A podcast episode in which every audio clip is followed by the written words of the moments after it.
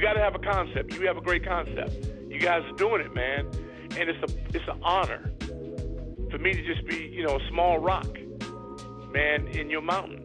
I'm gonna pop a top in your honor.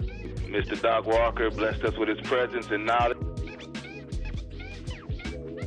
We want to welcome in our next special guest, Haley Skarupa. She's a three-time world champion in women's ice hockey and most recently won Olympic gold with Team USA. The Cap Stadium Series is definitely my favorite, obviously. Um, I'm a huge Caps fan, I always have been, and to be there at that game with my teammates and for us to bring, you know, our gold medals to to there and share it with everyone in this area was really, really special for me and just the support and it's been tremendous from everyone in this area and you could feel that there at that game. Welcome to Sports on the Hill podcast. Hashtag DC Sports Without the Politics with Carol and Robbie on True Radio Network.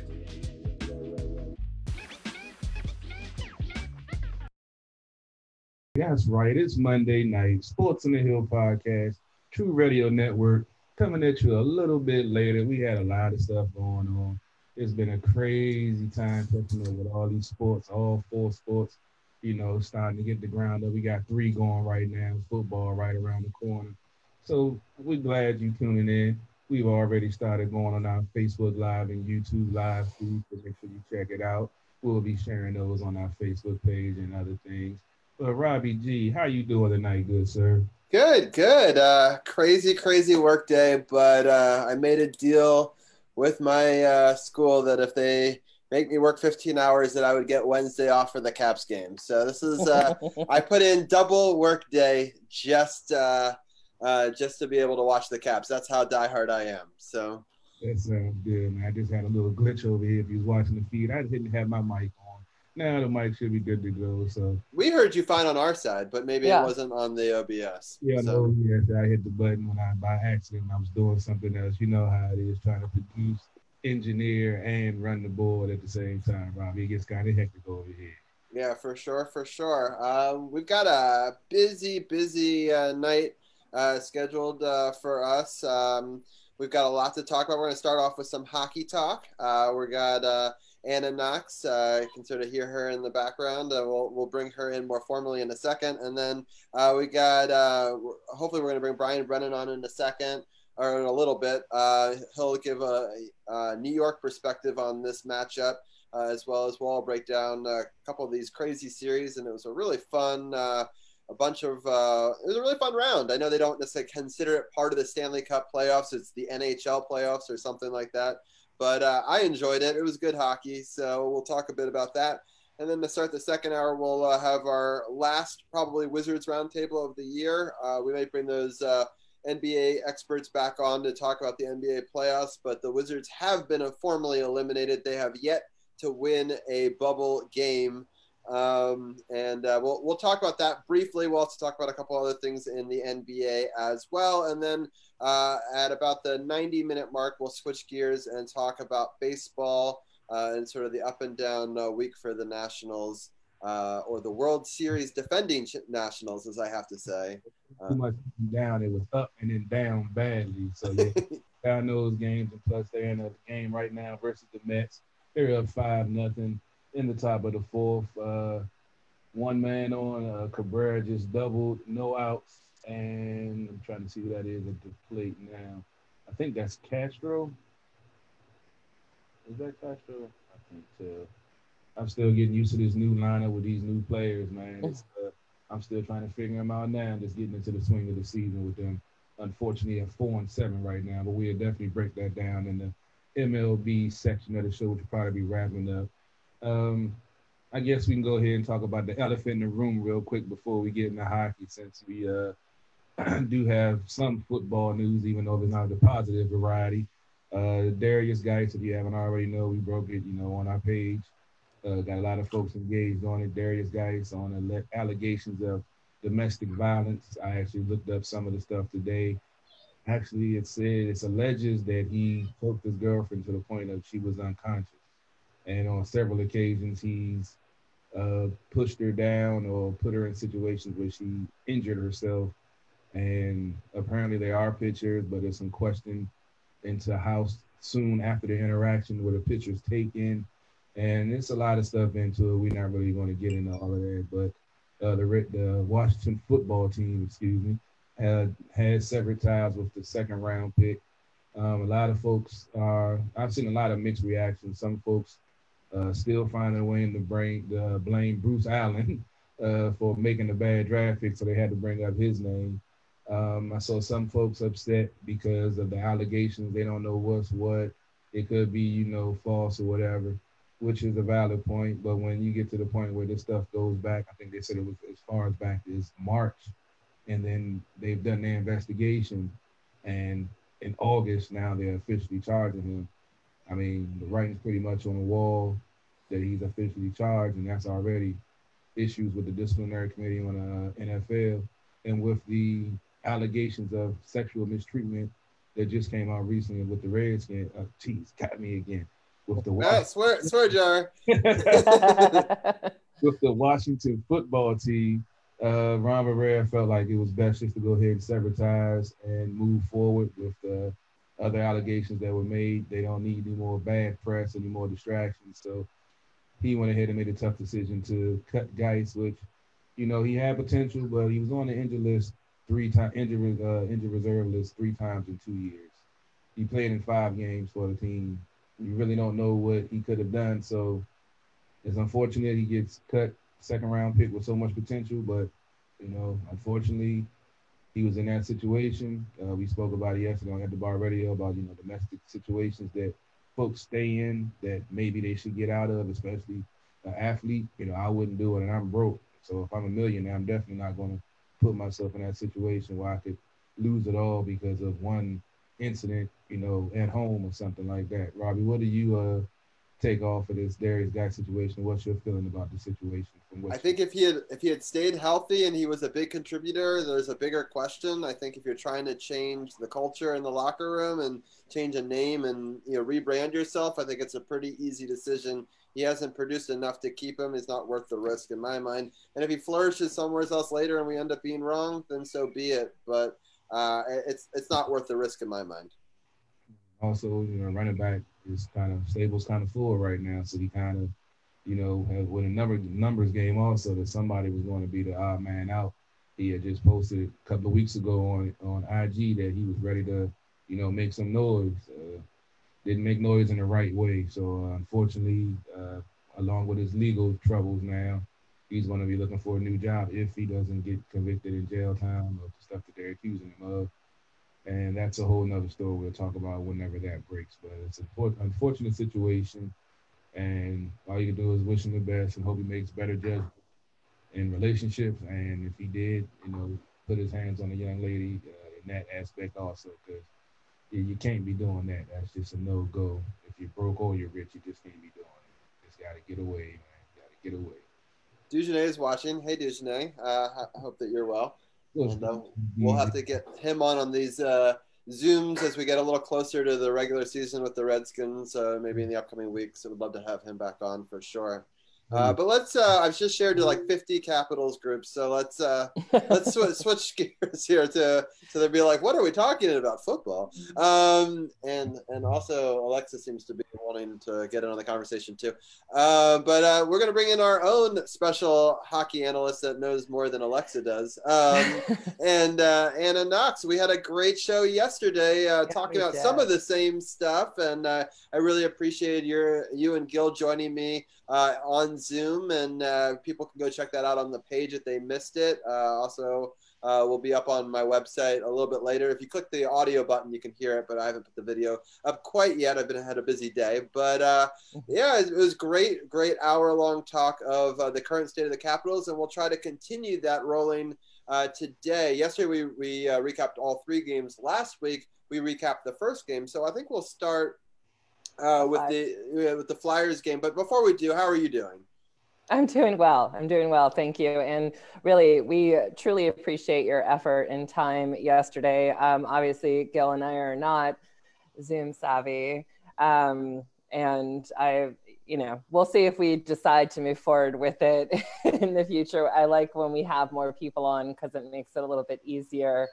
Uh, but no, I thought yesterday's show was uh, was really awesome, and it was especially great to talk after a post win. Yeah, no, I'm super happy about the win. But uh, before we get into the win, let's uh, talk about that Flyers game a little bit. If you could break down that game, and then I'll get uh, Carol's thoughts on it too. Yeah, no problem. So last week you had the Caps versus Flyers, and uh, we knew this was going to be hot because the the Flyers are uh, a bit on fire this season, and I think they've got something to uh, to prove to fans, especially. Uh, so the Flyers scored the only goals in the first and second period, and then even though they did score first in the third at 8:37, uh, Travis Boyd scored at 8:49 with assists by Hagelin and Gudas. Um, this was a game I walked away with uh, kind of pros and cons. Uh, unfortunately, the cons terrible face off. Uh, they just it, the numbers were terrible. Um, something that we need to work on, and also I was a bit of a lack of chemistry. I felt like the team was really off, and I don't know. Some want to say it's because Carlson wasn't there, Eller. I don't know if that's the case, but they just really didn't seem to want to give it the 100% that we were all hoping for. And definitely was not 60 minutes of hockey. Um, but I will say that the one absolute positive was Travis Boyd. I mean, way to step up and score a goal and do exactly what the team needed. And so, so that was awesome to see. And, and I think we, we spoke about that last night, but yeah, he was definitely the, uh, the A plus in my book on uh, during that game. For sure, Carol. What were some of your thoughts on uh, the the tough Philly Flyers? I'm gonna have to piggyback on what most of what Anna said. Uh, they looked out of sync. Uh, Philly looked like the better team, the Chris team. They were forcing the action. I was noticing that the Caps weren't getting a lot of uh, possession time in the offensive zone. They'd get one shot and then it was over. You didn't see any forecheck. You didn't see any other plays that we've normally seen. You know, uh, just just they just seemed like you said out of sync. I don't know if it's totally with Carlson not being there, but I know that's definitely you know taking its toll on the offense, especially on the limited power plays this team has uh, been on, and they have been on a lot of penalty kills. That's one of the other things I think. Uh, but they had five or six penalties that game, so uh, Philly just outplayed them, and it made the Caps look look really really bad that game. It was it was hard to watch that game all the way through. Yeah, I, I definitely, uh, I think they're a real legitimate team out of the. East. I think they, there's a reason why they got the number one seed through this. They were undefeated. They won all three games, and I don't think it's a fluke. I think that they yeah. are a complete team, and they picked up right where they left off. I mean, they were hot when you know the season was you know paused, and uh, it's tough to then go a few months and then to be able to pick it right back up. I was very, very impressed by that team. And uh, I am hopeful that Montreal, uh, who took out Pittsburgh, uh, can maybe do some of that trap system that works so well against Pittsburgh and just stifle Philly. Um, and I don't, I don't know how they're going to stop them, but uh, that, that's obviously my hope. Um, you know, but uh, we'll, we'll see how it all turns out. But I mean, Philly was great in all three games. Um, yeah. But, uh, but yeah, Travis. They, they truly were. yeah, Travis, Travis Boyd though was very impressive. Um, I, I, do have to say um, he's a really great hockey player, and he slotted in well for where Eller is. I am curious since it's a three o'clock Wednesday game. I don't know if Eller is going to be able to make it just under that wire. If my math was correct, I think he had to wait until ten on Wednesday. Yeah. So, um, so that's unfortunate that we won't have him for game one. But uh, Boyd proved that he could, you know, be in that position, and I mean, he was the bright spot in that game for sure. Uh, Absolutely. Uh, Carol, any final thoughts before we uh, switch on to the uh, that the better game? We'll call it. uh, yeah, just uh, piggyback what you said. Philly looks legitimate. Carolina looks legitimate, and when we break down these games going forward, yeah, we really want to have a, a very intriguing playoffs. We talked about it last week with all the teams being fresh and pretty much a level playing field. And now don't know what to expect because it's not going to be a typical NHL high, uh, playoff. Yeah, I I don't know. It'd be interesting because, and we'll break down some of these other rounds uh, in, a, in a bit. Uh, you know, other first round matchups. I'm calling it first round because it's technically the first round, but this was the play-in round. If anyone wants to be technical, um, and so the first real round, uh, they've got two uh, revenge games of of sweeps that happened last year. So you got Carolina having an opportunity to, you know, they had done really well, and then they hit Boston and got swept and uh, so they have a chance to redeem themselves in that one. Uh, and, and meanwhile, uh, Tampa Bay has to see Columbus again, right? And Tampa Bay was thought to be a powerhouse team. Oh. You know, we're one of the top teams in the league last year, and they ran into Columbus in the first round and got swept. And Right. uh, so uh, it'll be interesting to see if there's going to be as many sweeps this year, and uh, you know, who's able to take care of business. The Caps uh, and we'll get into this a little bit more, are the only team that are going to play a division rival in the first round across the entire NHL, which is Oh, wow. really, really nuts. It's never happened before. it hasn't happened since you know they've switched to this new format. Luckily, we're switched back to the reseeding format, but even in that, the chances of it were really odd. I mean, especially in the West, the fact that it's four Pacific team and four you know Central teams, and they're all one playing each other, and no know, it was just it's just the luck of the draw. But it, it'll Yeah. be interesting because they wouldn't have played each other a lot, and I like that because so often in hockey, um, you play the same teams in the playoffs every year, and uh, it'll be nice to have a couple of new matchups, uh, at least in the West Coast. Um, but let's get into uh, that uh, great Boston game. Oh, absolutely. So yesterday the Caps played Boston, and I was uh, I was ready for this one, even though it was blacked out on my TV, which was very frustrating. But uh, John Walton, thank God for him.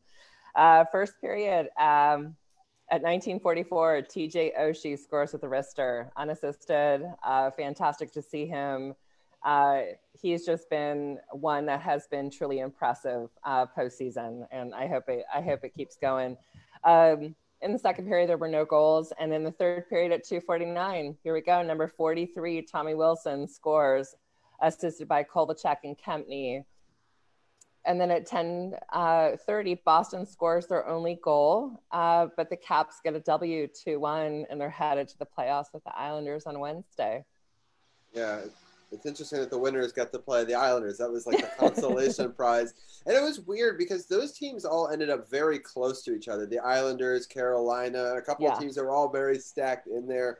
So they're all, I mean, they could have slotted them anyway with the last, you know, 20 games of the season or 15 games or whatever it was left, you know. So um, getting Carolina or, you know, getting the Islanders, it's not really an advantage one way or another. Um, I am happy that we don't have to play Carolina just because they beat us last year. Although vengeance would have been nice too, but you don't want that to be held over them. Uh, Carol, what are some of your thoughts? Uh, just breaking down this Boston game first. Well, fortunately, I didn't get to see anything but the highlights. But talking to you after the game yesterday, uh, you saying that they were playing solid defense. They were getting in and out of the zone. There wasn't a lot of multiple shot flurries, which was one of the things, excuse me, that I noticed uh, in the first couple of games that the uh, opponent would get a lot of possess- uh, possession time in in the Capitals' defensive zone and cause some problems. Hope he was, you know, doing his thing, but to be continuously putting them in that situation is not a good thing. Uh, the fact that you know you say that they pretty much held it down on that end. Um, they held Boston to one goal. They're missing their you know top player, uh, top scorer. So that's going to be interesting when we break down that series with them. But uh, it was good to you know hear that they played solid and saw some of the plays and uh, my man Tom Wilson getting the game winning goal is always a good thing. I'm still working on getting my jersey. I ain't got it yet. I'm still getting it. So I, I. Did mention this last night on the show, but I'll mention it again. The Boston fans were relentless on Tom Yeah. Wilson, you know, going into the game, hoping that they get him between the numbers, and or if he got injured, none of them would be sad. Just really, really trashy stuff, right? And I love that he got the game-winning goal with a skill play. He didn't Yep. do any illegal dirty hits. No one got in his face. No one hurt him, and he No ended up send-in time. He was, was, he was, he was perfect. That was exactly what we Yeah. want. Um, you know, Gil was talking about how we need to bottle up what Orlov did in that game. I think, you know, we also need to bottle up what Tom Wilson did. I think Yeah. if both of them can bring that every night, I think that we will win more games than we lose. And, uh, you know, because it's just, it really uh, it opens up a lot of possibilities for us, right? On both the Yeah. defensive end when Orlov is playing physical, but also on the offensive end when Tom Wilson is looked as this goon, and so they probably forget, oh, he's got wheels. I mean, he made Yeah. a great hustle play, and you know, top shelf Tommy, you know, that was a beautiful goal. It's a skill goal, and uh, just really uh, some great stuff right there, and it's what we want to see from Tom Wilson. That's it. And um, yeah, side. that, that's it. Yep, yep. there you go. Um, Yeah.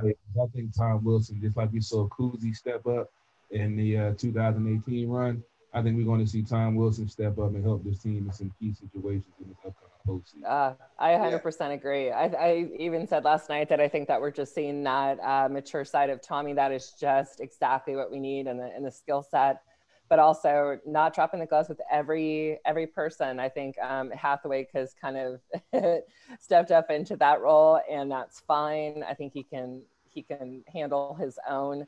Uh, but number 43 has been nothing but impressive, and and hats off to him. I think the again the only thing negative about that that Boston game is that that face-off percentage is just not where the cap should be. Um, it was better than the Flyers, but not fantastic. But I think that they're kind of getting into the groove. We talked last night. Holtby was awesome. He's in the right headspace. Is exactly what we needed. And Fehervary, we have to just acknowledge so good. He looked amazing. at 15, 15 minutes, and I was like, oh my god, yes, let's keep going with this kid. It's awesome. I would actually, honestly, you know, if John Carlson is able to come back, Radko Gudas might be the odd man out. From Yeah. at least what I saw in that first game, and I was also talking about this yesterday, that I think that it's important that people uh, know that different matchups might require different players, right? So there might be a time where Radko Gudas is better. Yep. Um, and uh, but honestly, this guy was solid, and I thought the whole defensive core they didn't do anything outstanding that would step up other than the Orlov hit, right? But they were just solid. They were just not allowing multiple shots on Holtby. They were clearing it once he deflected away the simple one. They would allow some shots on goal, but not high danger ones. And Right. uh, that's that's really what you got to do. I mean, you're not going to have zero shots against, right? But if you can try to limit the second chances and the you know clearing the crease and making sure people don't do that dirty work down low, you know, I think that that's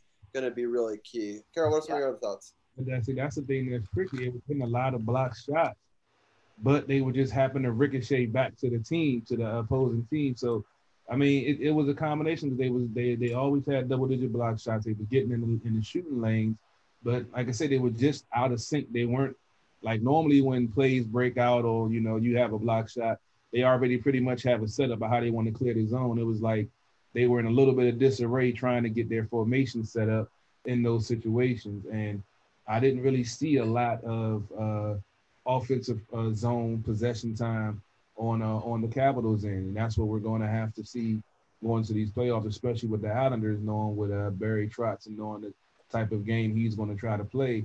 And I can't wait for us to break down now because that's going to be a hell of a series to break down, Yeah, series to watch. I, I definitely agree with you. I think the other thing is special teams. Obviously, our penalty kill is pretty good, but we were playing against the Flyers and the Bruins, which are two really great penalty killers. Uh, so it was good practice for our power play, but we got to start showing up. I mean, the fact that we were like one for 21 against Philly all season on the power play, that's not going to get it done. And, No. uh, Not on power play, and plus, you know, Carlson's not there. and yeah, that's that's the kind of the X factor because he's like the core. but he was for those, a lot of the games during the season. Yeah. So, really just a top, uh, just a top uh, penalty killing team. They they keep their wheels moving. They you know they they are very aggressive and they take time and space away from you. And you know the Caps can play that game too, but they have to get it warmed up where they you know just passing the puck around, everybody's finding their spot. But Philly doesn't allow you to do that because they stay aggressive and, and you know taking time and space away, so you can't get comfortable out there. So they're going to have to figure out some things with uh with the uh, coaching staff to add some wrinkles to it. We've seen different things. Ovi at the point, Ovi at the top. You know, maybe even Ovi down on on a goal line. But they're going to have to do some things to switch it up to make it you know advantageous for them on the power on the power play. Yeah, for sure. Um, So, uh, as we talked about, the Islanders are going to be our opponent. So, I thought we would complete our roundtable by bringing Brian Brennan in now to help us sort of analyze uh, the Islanders. and uh, what's so, up, everybody? Hey, Hi, well, Brian. Hey, hey, how's it going? Hey man, another, another day, baby, another show. You know, Yeah, for So- sure. So we won't make you recap uh, the uh, the last game in, in the series for the Rangers, but um, Thank you. uh, w- and we will all be on the bandwagon to hate Carolina forever. And Yeah. uh, so um, yeah, that's pretty easy for me. And uh, so, uh, but w- let's talk a little bit about this Islanders team, who had, I think, a pretty easy route to get here because I don't think Florida is a very dangerous team. Uh, they probably should never have made the playoffs, right? Um, what are Brian? You've seen them a couple of times. Uh, what are some of your thoughts on this Islanders team? Well, um, they're a good team for sure. Um, you're right. Florida really wasn't much of a competition for them. Uh, they pretty much rolled through that series. Uh, it was never really in question, even though Florida won a game. Uh, they, they crushed them in the last game too, five to one.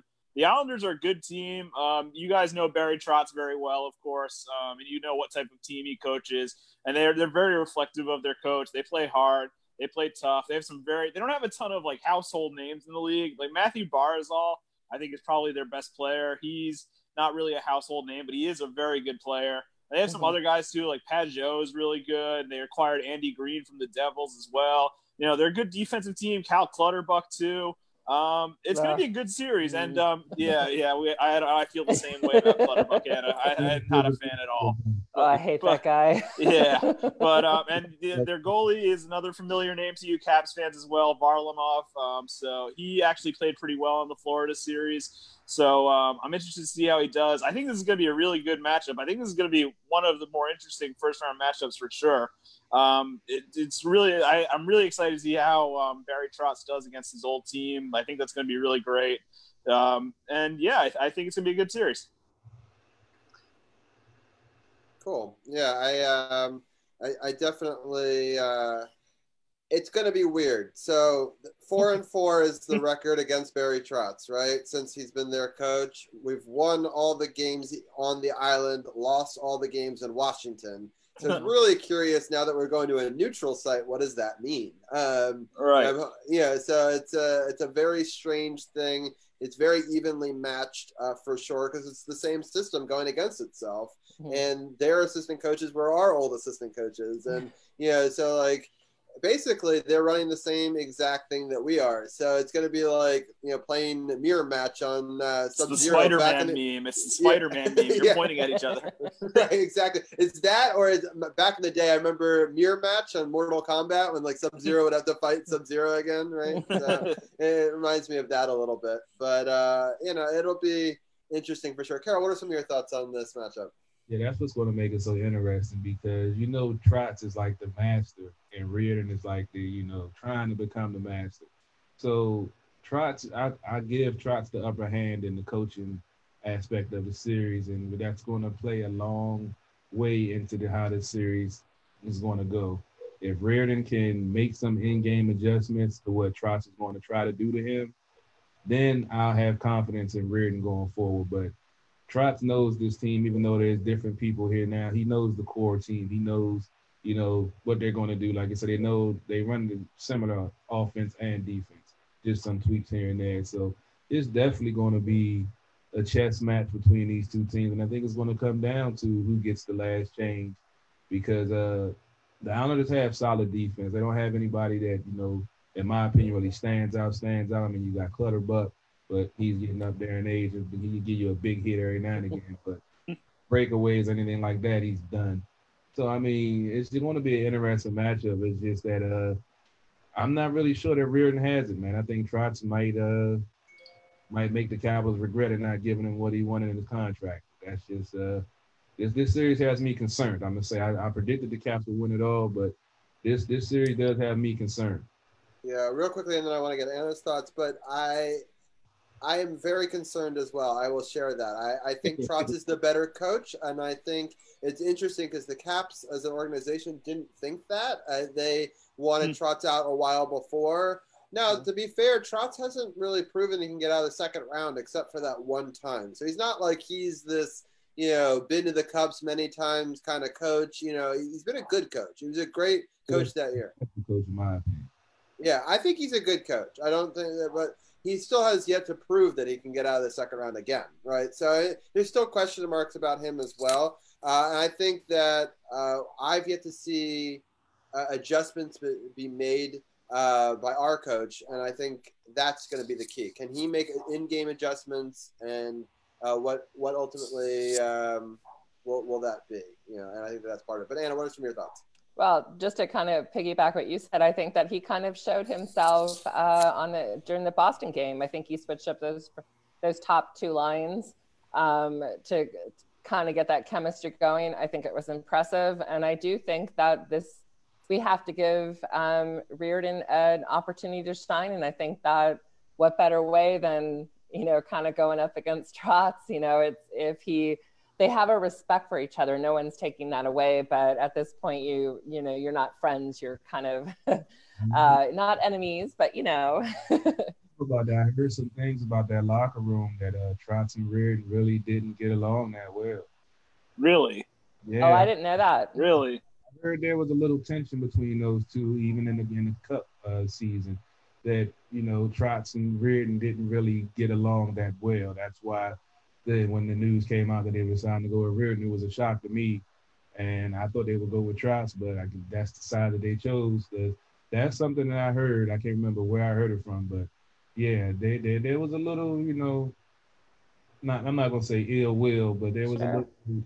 I mean, Trotz knew what he was there for. He was there to replace him, and you know, you're teaching him all of your your skills and all the stuff you've learned over the whole, you know, 19, 20 years of coaching.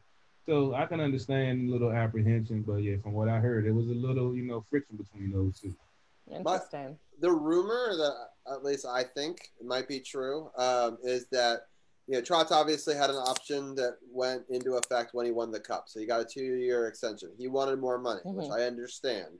Uh, he's also an older coach, and again, he only had done it that one year. So the team was like, "You can take the extension that we agreed upon mutually before. You know, before, you know, you're the one who came up with those numbers, or we're going to go with your heir apparent, who's right here. And I think that Trotz, if we had signed an extension, was going to get rid of Reirden because I don't think you know in hockey coaches don't last that long. It's actually the shortest tenure in most of I think all the major sports. Yeah, like most uh, hockey coaches last an average, I believe, of two and a half years and uh, it's it's very very short. And uh, so why would Trotz want Reirden there to you know take it from him at any given moment whenever it downturns in the future, right? So right. I think he would have wanted him gone if he was getting an extension.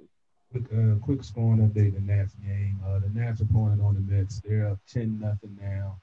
Uh, I believe the top of the seventh, they just got another double. You're ahead of me. It's only nine nothing where I'm watching. right. Well, it's good. It's good. It's the the punching bag of New York. We all like yeah. them. You know, so it's something. The double real quick. So, yeah.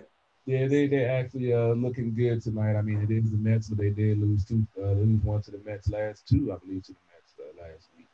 And uh, but they up ten nothing with one out, top of the fifth that is. I thought it was seven, a little bit early in the game. And I think they just walked the bases low to try to get a force double play to try to end this inning. But, you know, that doesn't, no, look like Robles got hit and he's going to first base. Now the bases are loaded. One out, top of the fifth. The Nats looking to add some more offense to their numbers because their offense has been kind of pitiful. For sure, for sure. All right, well, let's get into some of these other series because I think uh, we've talked about the Islanders enough for my liking. Um, and uh, so the I want to talk about that Toronto uh, Columbus series just for a second. What a crazy series! It's the only one that went five, uh, yeah. and it's the only time in NHL history that a team has blown a three-goal lead, followed by the next game to come back from a three-goal deficit and win it. So they lost the first one when they were up three goals, and then they won game four when they were down three goals that's never happened in back-to-back games, no less back-to-back nights, which is what wow. was kind of crazy. And uh, so that was kind of nuts. And then I thought it was going to be a really close and exciting game five, and it was the biggest dud. I just, you know, Columbus just sort of stifled them. And I mean, that's kind of their game plan. I mean, uh, you know this better than anyone, Brian. That's kind of his, uh, his style is to sort of Yeah. that stifling defense, grind it out, and Good old Torts. yeah, get that opportunistic goal and yeah, sit on it. That one goal was sat on for a long time until the second goal came, which that was a bad goal to give up because between his legs, and I think he had to have that one. And then they got an empty netter to make it three nothing. But ah, poor Steve Dangle. I, I watched that today, and I was just like, oh, what a poor guy. Like that Toronto team just they every year they look like they're gonna make it, and every year they fall apart right in the do. crucial time.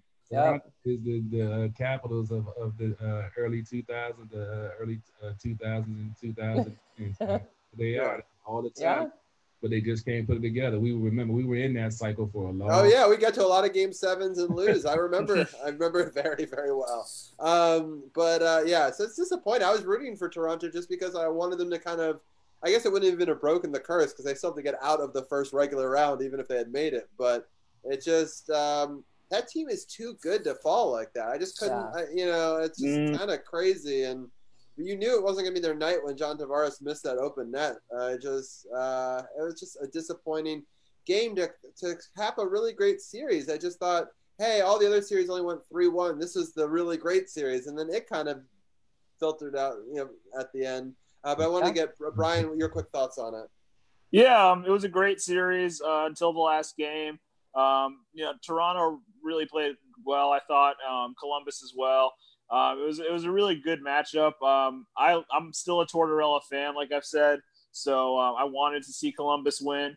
But um, it's kind of crazy that um, Toronto has gone this long without any postseason success. I actually saw somewhere that if they don't win the Stanley Cup next year, that'll tie uh, the Rangers record for longest Stanley Cup drought with 54 years. So, um, so I, I, you know, it's, it's awful. It's really, it's hard to believe they, they've gone that long. You know, their original six team, they've, they've been in the league since the 20s. It's crazy, but um, that they haven't had any postseason success, and all the players they have as well. But you know, shout out to Columbus, a great win for them. Um, and I think you know Columbus, you know, has proven that they can be a successful team in the postseason based off what they did last year against Tampa Bay, and this as well. So um, good for them. I, it was a good win for Columbus. Yeah. Anna, what are some of your thoughts on it? Yeah, the same.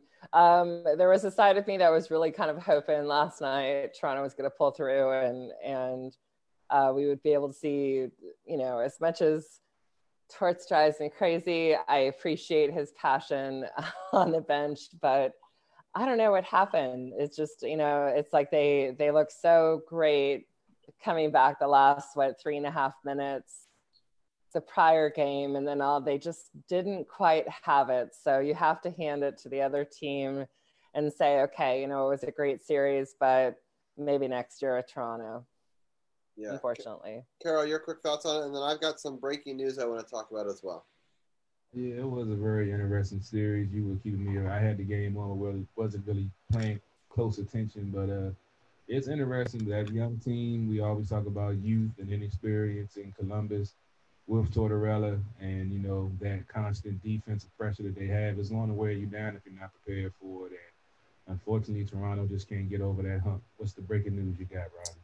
Yeah, well, it's actually about Brian Brennan's team. Yeah. And uh, I so, was, I was hoping we'd get to this. yes, yes, I, it's probably the highlight of the week, right? So yeah, it's uh, definitely. Uh, so last night uh, anna and i were talking and, and gil and we were saying if uh, pittsburgh won the lottery that we knew the fix was in so we kept on saying it over Yeah. and over again if you do this it's rigged you know listen to us now nhl you can't do it or you're proving us right and so we wanted to put that into the air so I, and i even said I said verbatim, and Anna can say this. I would even be okay if the Rangers get it Yes. as All long right. as Yes. it's not Pittsburgh. You know, All I was like, That's what Yes. I like to hear. and so I spoke it into existence. I, I was hoping that it was going to be Edmonton or maybe Toronto, just because of you know how things have been going for those two uh, teams. I can't believe both bubble host cities are out, which is crazy Yeah. um, clearly not a home ice advantage at all. And uh, um, but I'm congratulations, you guys are probably getting a you know generational talent um, at the top of this draft, and uh, so um,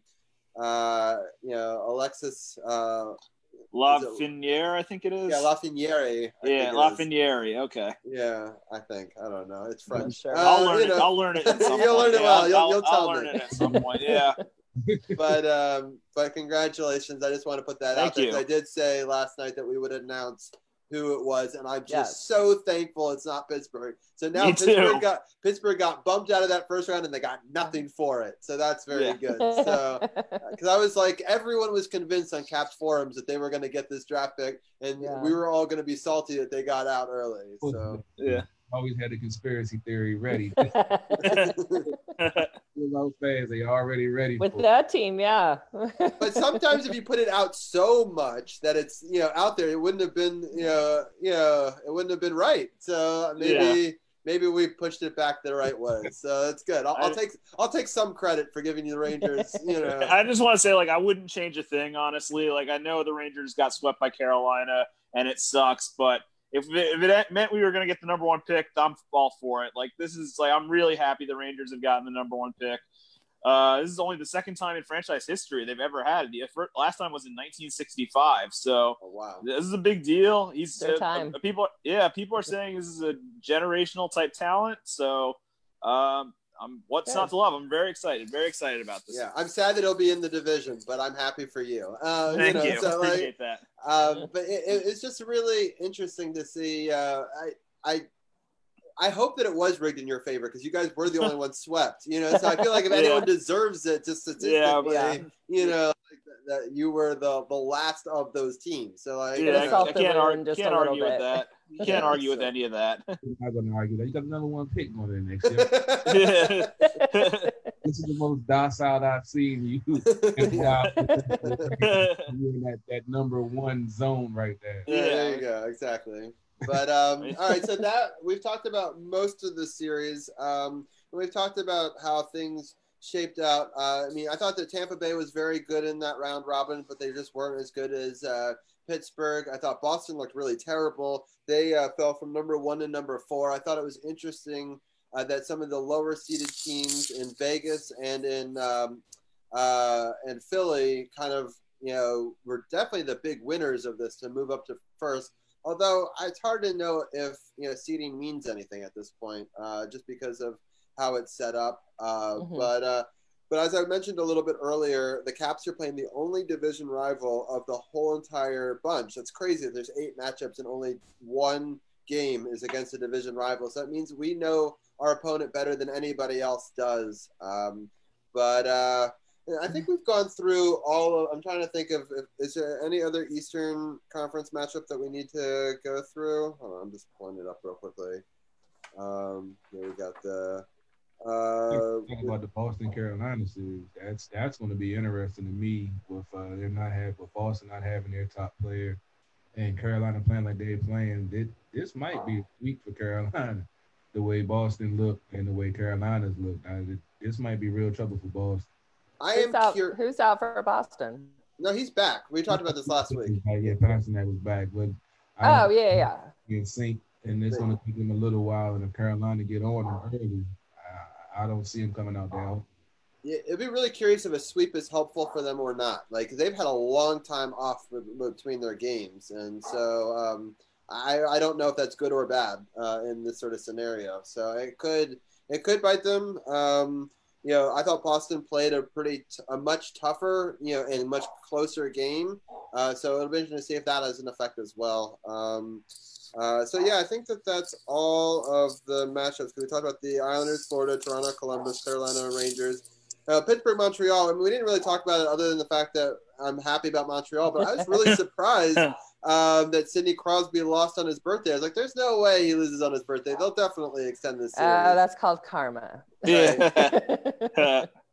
and it's called uh, Oh, awesomeness. Yeah, Yeah. I'll take a August seventh as a fantastic day.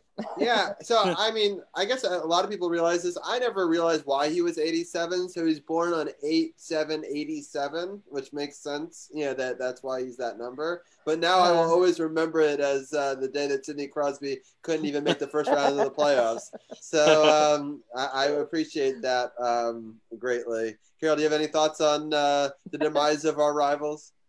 Uh, it's interesting because I actually saw an article that he said that uh, that is that their window, you know, might be closing, and uh, we've seen this team through I don't know what the last 20, 25, almost 30 years, constantly making the playoffs, constantly, you know, doing good things and having top players and being a top team in the league. And as you say, for them not to make it to the first round of the playoffs is something you know, might be, you know, closing of the door with some of the decisions that they've made to keep Malkin happy and not keep certain players around.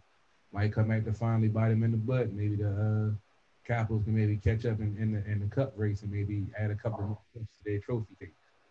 Yeah, I really think of it almost like March Madness. It's just crazy that two 12 seeds took out two 5 seeds. I mean, it's just something I would have never expected. I'm curious how many people got the bracket are at 100%, you know, uh, so far, because it would definitely be a tough thing to try to call. Um, on the West, I'll just go through the matchups really quickly, um, uh, just so how the series rounded out.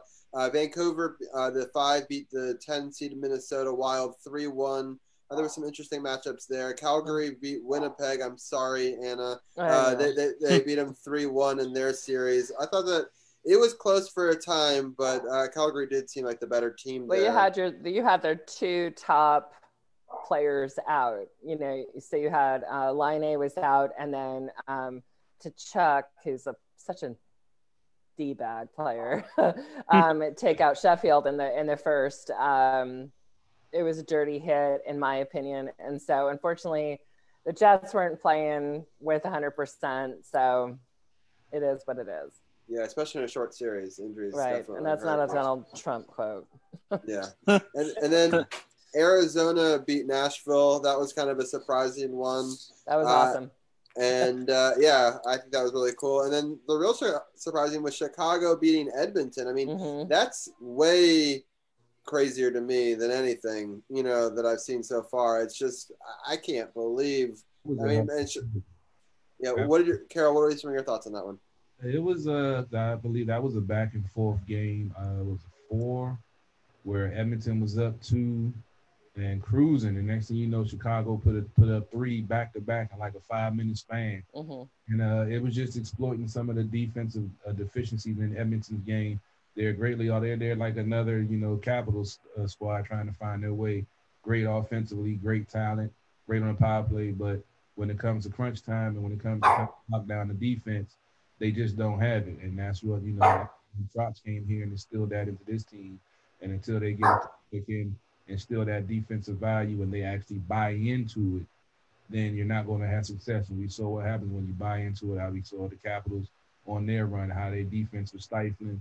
Like we talked about getting one shot and clearing the zone, blocking shots, everybody sacrificing, and they just don't have it there in Edmonton yet. They have a great offensive field uh, excuse me, just got to get that defense locked down. Chicago being a veteran team that they are, trying to, you know, get back to the, the mountaintop that they, you know, were the last team to win two out of three, I believe. And, um, you know, they're just a quality squad that just stays good in Pittsburgh. You know, the players get old, they bring in new talent, but they continue to stay on top of the league and always in talks for being the Stanley Cup champion. So it was a very entertaining uh, matchup between those two teams. If anybody else got a chance to check it out. Mm-hmm. Yeah. Um, I just wanted to quickly just talk about the upcoming matchups, just to sort of set the stage. So that Chicago team will play Vegas, who looked really, really good. Um, unfortunately, uh, and then I, why I don't you like Vegas? You beat them. Uh, well, exactly. Like yeah. I, I, uh, she, she, she, really hates Ryan Reaves. That's what. Okay, okay, there we go. Yeah, like he dirty hit with Tommy, and yeah. there's just and something about yeah. that they're just a Vegas team. I feel like um, are do they have a talent? Of course they do, and they have a skill. Yes, but their cocky is, mm. and it just I just don't like how they play. I, I, feel like, and especially Ryan Reaves has some ridiculous statistic for like of like 316 hits in the last season when okay we stopped playing in March, and hmm. like he's gloating like he has this number one thing. And do we have that with Tom Wilson from a couple years ago? Yes, but then Tom matured from that and is in to play the game as a hockey player. And I feel like Reaves is just out there. He's just dirty. And I just want to throw a punch.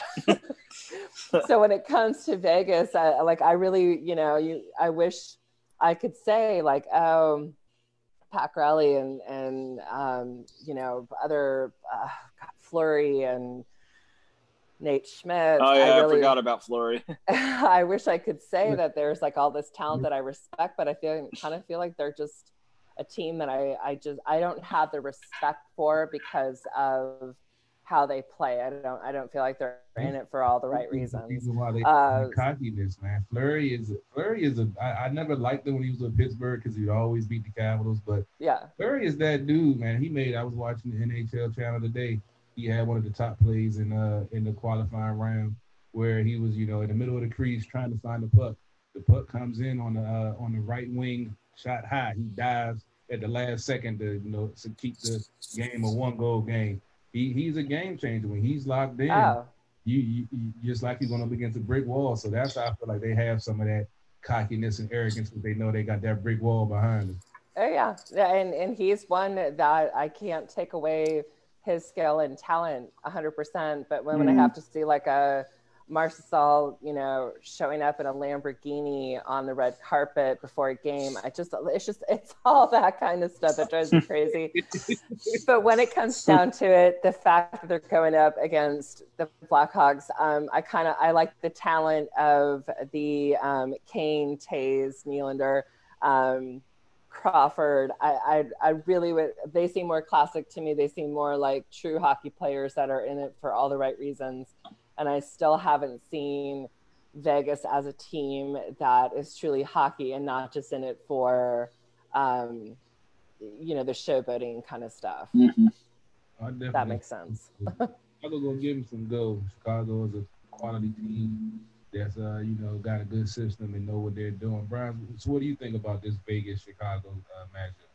I mean, I don't know too much about the West, but um, uh, Vegas obviously really impressed in these games. I mean, and Chicago, I'm, i was surprised, but you know their veteran leadership with Toews and Kane uh, obviously led them to this win. So I think this will be an interesting matchup, but I think I'll still probably end up going with Vegas in six. Uh, Brian. Even yeah. after I was just pulling for the just have to. Uh, sorry, Delete. sorry, sorry, sorry. I get it. No worries. Uh, so I'm just gonna quickly read over the other matchups real fast. Yeah. It's Dallas and Calgary, the three six matchup. Colorado, Arizona, the two seven matchup, and St. Louis, Vancouver, uh, the four five matchup. Again, no one's playing a division rival, so I think that's interesting. Except for Colorado is playing Arizona, and I mentioned yeah. that because they may become soon rivals. And here's why yes. I think that because if people don't know this, Arizona is going to switch uh, divisions uh, when the new Seattle uh, Kraken come to play, and um, uh, the Kraken will go into the the Pacific, and then um, uh, Arizona will uh, become in the they'll move more central since that's where they are, and so that'll be interesting to see if this Colorado Arizona uh, matchup becomes uh, good. I'm, I'm pulling for Colorado uh, just because uh, I like some of our old goalies and players on that team. And uh, you, you damn, you that damn Andre Burakovsky fan. I know, I know. Got to get him in there anyway. I didn't even have to mention his name, and he came up. Right? But Just... hold on, but Carol, would you rather pull for um, Berkey and Grubauer or Phil Kessel? Oh. Did you well, guys? That's a tough one. He's the worst. I can't even say that K word. I got it. Right. Andre and Grubauer. There you go. And then I did you see the meme where he was like, "Hey, you know, Sid and Gino, now that you're out of the bubble, can you get me some hot dogs?" You know, oh, so, uh, so that was that was a great meme. He's so, never gonna let that down. But you know what? With the with the Avalanche, you cannot go wrong with Nathan MacKinnon. Mm-hmm. I mean, my God, he, that is a that is a talent on ice right there, and it's I I enjoy. I don't know. There's something about the the Colorado team that I I like. I like. Um, is it Kadri? Kadri. Mm-hmm. That's Kadri. Um, and you know, Grubauer. There's something about that team that I think there's a ton of talent. There's a ton of potential. yeah, with the Coyotes, um, eh, tussle. right. It's one of those things. I was going back. I was thinking things we didn't talk about at the time, but I was so surprised that Columbus, who lost so many great players, was able to get back to where they were. I thought Yeah. they're, they're they're a young core team that I just was sort of surprised by. Just going back to that for a second, I just think that that matchup with Tampa Bay is going to be really interesting. Yeah. Uh, you know, Tampa Bay obviously has a lot of injuries right now. They're dealing with a lot of stuff, but uh, Is, Stam- be- is Stamkos playing? Uh, he's uh, he's still injured and stuff like Okay. that. Um, so we got Tim here. Um, I guess we're gonna switch gears. Um, Yeah. Oh my gosh, it's time. it's time. Um, any well, any final thoughts, Anna, before we let you go? Yeah, I'm I'm just looking forward to it. I think that these are fantastic matchups across the board, and um, I think my family is probably going to disown me in the next week or so because of the fact that I'm like, don't talk to me. Like hockey's on, go, you know, microwave your dinner, and we'll be good. uh, but no, I think it'll be awesome, and I look forward to uh, Wednesday at three. Three o'clock. Yeah. So real quickly, just uh, I'll put the schedule out there. Uh, I did a little Facebook Live last night about it. Also, make sure that you check out that Orlov hit if you haven't. It's got over three thousand views. So People in Caps. World seem to really like it. Um, also, check out the podcast we did with Anna last night uh, on our show page. It's also on my YouTube channel. If you go to sportsothb.com or you can click the audio, and they'll be releasing the audio, I believe, tomorrow on the Power Play Point podcast button. So check out that as well. And uh, I really enjoyed uh, you know coming on that show and uh, mixing it up Yeah. with you guys and. Uh, and I look forward to uh, breaking down. Oh, the, the games. So it's uh, Wednesday. Um, you have to have two day games and two night games because remember, every day there's two games at each arena. So Oh, we get the day game at the three o'clock game on Wednesday. Uh, we get the night game on Friday. That's an eight o'clock game. Mhm. I believe the following one is Sunday because we're going every other. So Sunday, that one will be a noon game, Mhm. uh, and then it uh, goes back to eight o'clock on Tuesday. Uh, So we won't have a, uh, a hockey game to compete with our podcast next week. So we'll be able to recap those first three games Please. uh, and uh, preview the next week for the Capitals, and also maybe give people an update on uh, how the schedule is going for the other squads as well. But uh, Anna, Sounds thank you for joining us. Thank you guys. Have a great uh, rest of your show. Hopefully, not too much controversy with the uh, Washington football team. Yeah. All right. Take care, guys. And have a good night. Sounds good. All right, uh, Carol. Any thoughts before we switch gears and I bring in the uh, the Wizards roundtable? Uh, just talking about the reasons we just talking about hockey and transitioning into basketball. I saw that both leagues, with the precautions they've taken, I think they said over 7,700 tests and no positive uh, tests for COVID with both leagues uh, since they've been in the bubble. So, got to take your hat off to the uh, NBA and the NHL for you know being real about player safety and taking care of these players is out here basically risking their life to play a game to keep us entertained. Yeah, for sure. Well, uh, that was a fun uh, little uh, hockey segment, and we're gonna uh, move on here. We're gonna bring in uh, the the team, the squad, uh, the roundtable. This will probably be our last Wizards roundtable of the year. Uh, we're gonna start off by bringing in uh, Tim Clark, who's been a part of the team uh, for all five seasons. Uh, how are you doing today, Tim? pretty good. Uh, better than Scott Brooks right now. Not not losing as much in life as, as he is. That's that's very true. That's very true. Um, and uh, DC's People Champ, how are you doing? I like that you're wearing Capitals gear today. Listen, I had to wear something uh, of a team from DC that's actually winning, and I think I got more wins when it comes to my podcast than the Wizards got in the bubble. Jesus Christ! and Arun, our stats guy, um, how are you doing tonight? Uh, not bad. Enjoying the Nats finally offense showing up to play with 12 runs so far. It's only the sixth inning, but overall I'm doing well. Cool, cool, cool. Um, so let me uh, share the screen real quick. And we also have Brian Brennan. If people are just tuning in right now, uh, he'll give more of the general NBA. Uh, uh, and hold on, let me see. Where are we? Safari. There we go. So now we should have the weekly schedule up. And uh, we can break down each one of the games. Uh, I'm going to pick a game. I'm going to ask around the table to see who's seen it. Uh, we're going to start off with the, the 76ers versus uh, the Washington Wizards. Uh, I'm not going to break down the, um, the quarter by quarter scoring, but we'll just say uh, that the 76ers were able to come on strong at the very end and win 107 to 98, although there were some injuries. I'm going to start off with Arun. What are some of your thoughts on the 76ers and the Wizards? Uh, yeah, the Wizards were competitive, surprisingly, for most of this game. They were actually winning in the third quarter when Ben Simmons left with an injury. Um, the Wizards were playing really good defense, but it just wasn't enough. The offense was not really that good. Rui only had eight points. Um, and Embiid, of course, is great. He had 29 and 12 rebounds, and Tobias Harris had 18. And Al Horford, who the Wizards missed out and got Ian Mahinmi instead, um, he was plus 18 on the floor. So um, the Wizards lost, which was as expected. Yeah. Um, Tim, did you check out any of this game?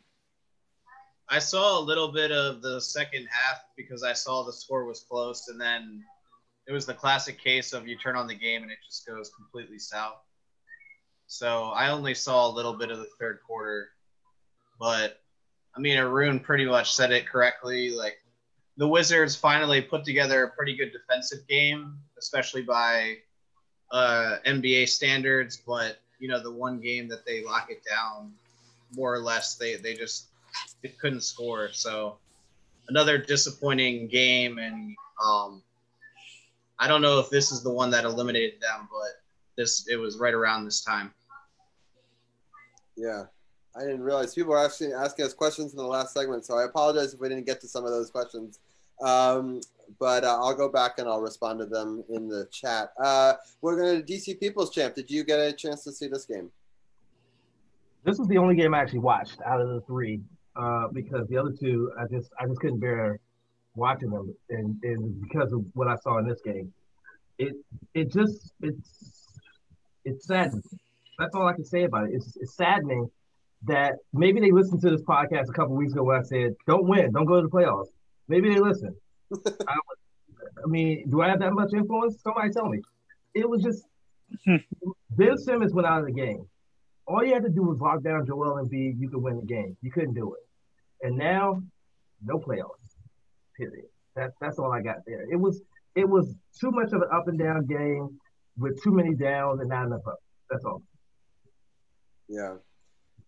All right. I mean, I, I didn't honestly watch this game. I've had trouble watching a lot of these Wizards games, mostly because I was watching so much hockey. So I, I have to admit that I was better in the first hour segment than I will be in tonight's show. But um, I, it was interesting that they were winning, and I am happy that they were competitive and they're getting some practice. And uh, you know, Rui uh, didn't have a double double in this game, but he has in most of his uh, games. And uh, Thomas Bryant has had a double double in, in, I think almost every game, and um, and uh, he's been playing really well. And a lot of the young guys and some people are getting an opportunity, and we can sort of see who they want to keep for the future. And it's better than sitting at home for the summer. So I think I'm happy that they went, and uh, hopefully uh, their draft pick will. Uh, I, I, am curious if they lose all the games and they end up having a worse record than the teams that didn't make the, the bubble. Do they get a better draft pick? I don't know how that works. No, they don't. It's a lottery, so.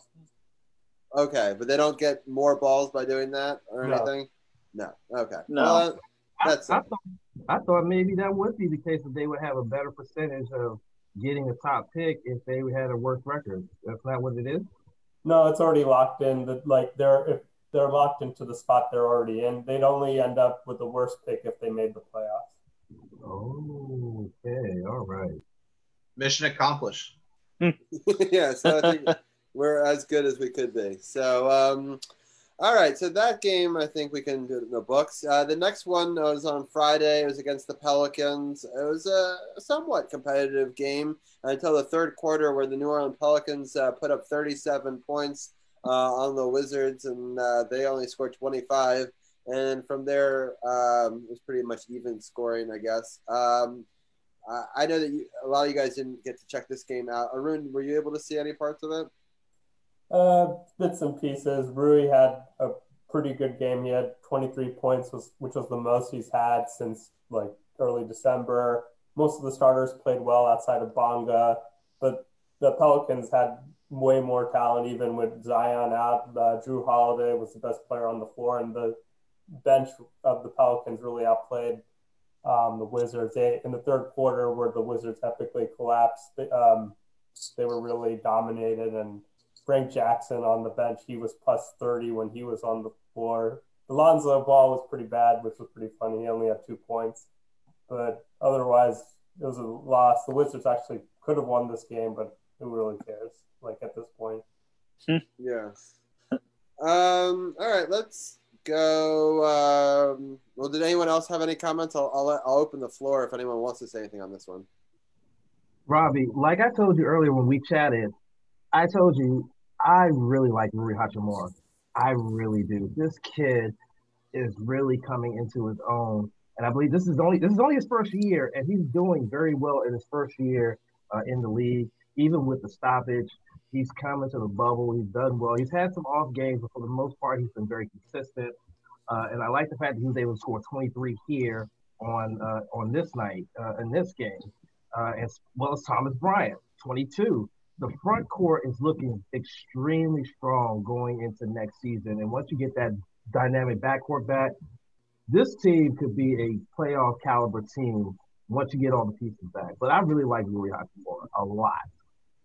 Yeah, I, I do like that Thomas Bryant and Rui get this extra time. That you know, if it just the season had ended and they didn't get anything, like hopefully they can are able to sort of uh, put that forward. And you know, Admiral Schofield got eight minutes. Just, just people are getting some time, and I think it's slightly more competitive uh, than uh, the summer league would usually be because um, the other teams need it, and so you're playing against a team that needs the the win. So so that's good. All right, let's uh, jump into the last game uh, the, against the Oklahoma City Thunder.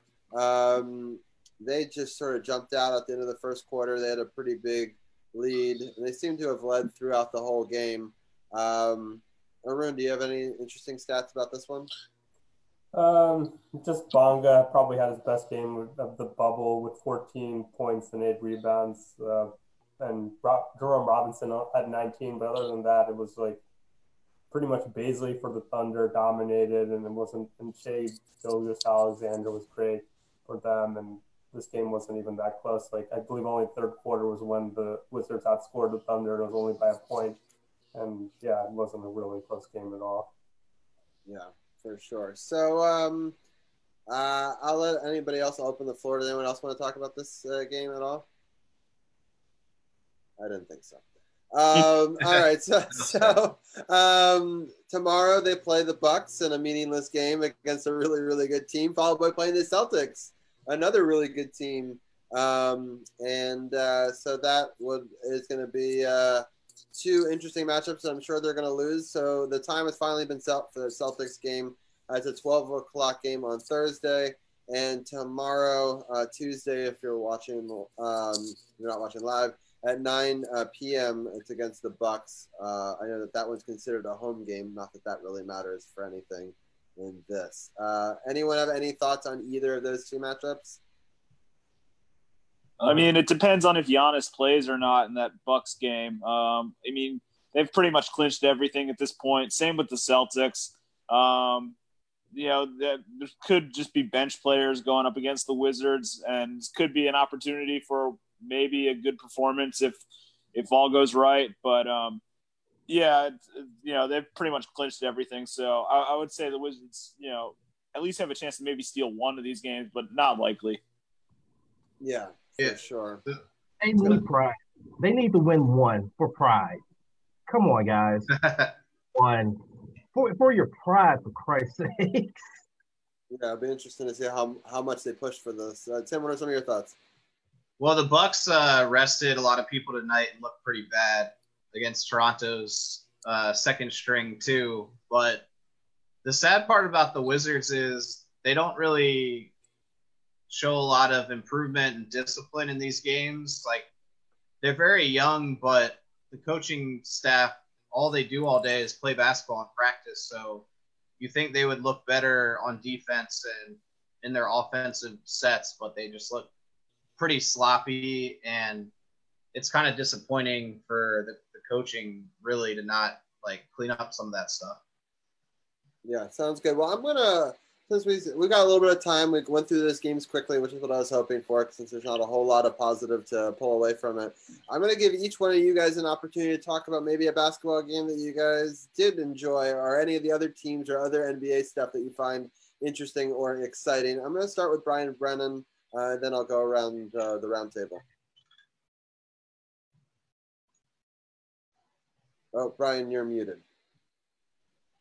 My bad. Sorry about that. Um, I mean, I guess you know the game that really stood out to me this past weekend um, was the Nuggets and Jazz game that went to um, double overtime. Uh, it was a really great game. Jokic played great for the um, Nuggets, and Murray played really well as as well. Um, Donovan Mitchell nearly put the team on his back, but the Nuggets ended up getting the win.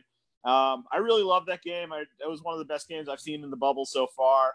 Um, other stuff I'm looking forward to or looking at these last couple of days is uh, the race for the eighth seed. There is almost there. It's guaranteed that there will be a play-in game. It all depends on who it's going to be. Will it be uh, Portland, Memphis, San Antonio, or Phoenix? It'll be either of those. It'll be two of those four teams. So uh, I'm really, really looking forward to that. It's been that's been one of the exciting parts of the bubble for sure. For sure, yeah, that it, has been an exciting bubble for a lot of other teams. Uh, Arun, what are some of your favorite games or things that you're looking out for?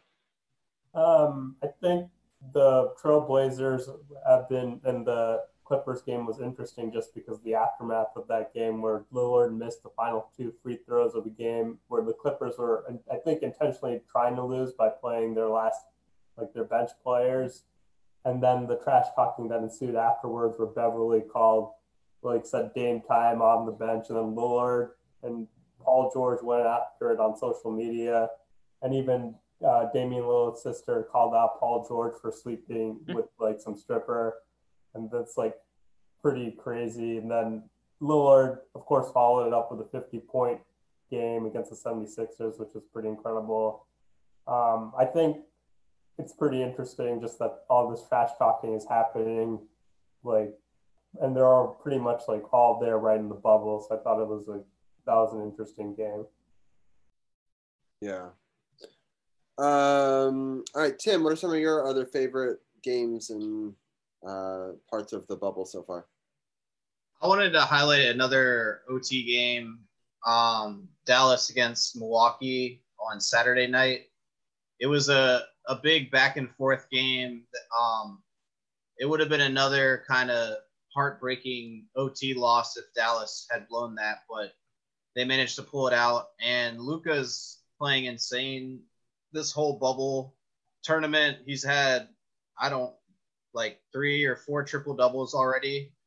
And um, there's a lot of talk that he might be an MVP candidate for next year. So I think that's that's really exciting. And then also the surprise of the of the bubble is definitely the Suns I mean, imagine if they go undefeated, and I don't see them like beating the Lakers, for example, but imagine if they went, they ran the table and um, gave the Lakers a, kind of a scare in the first round.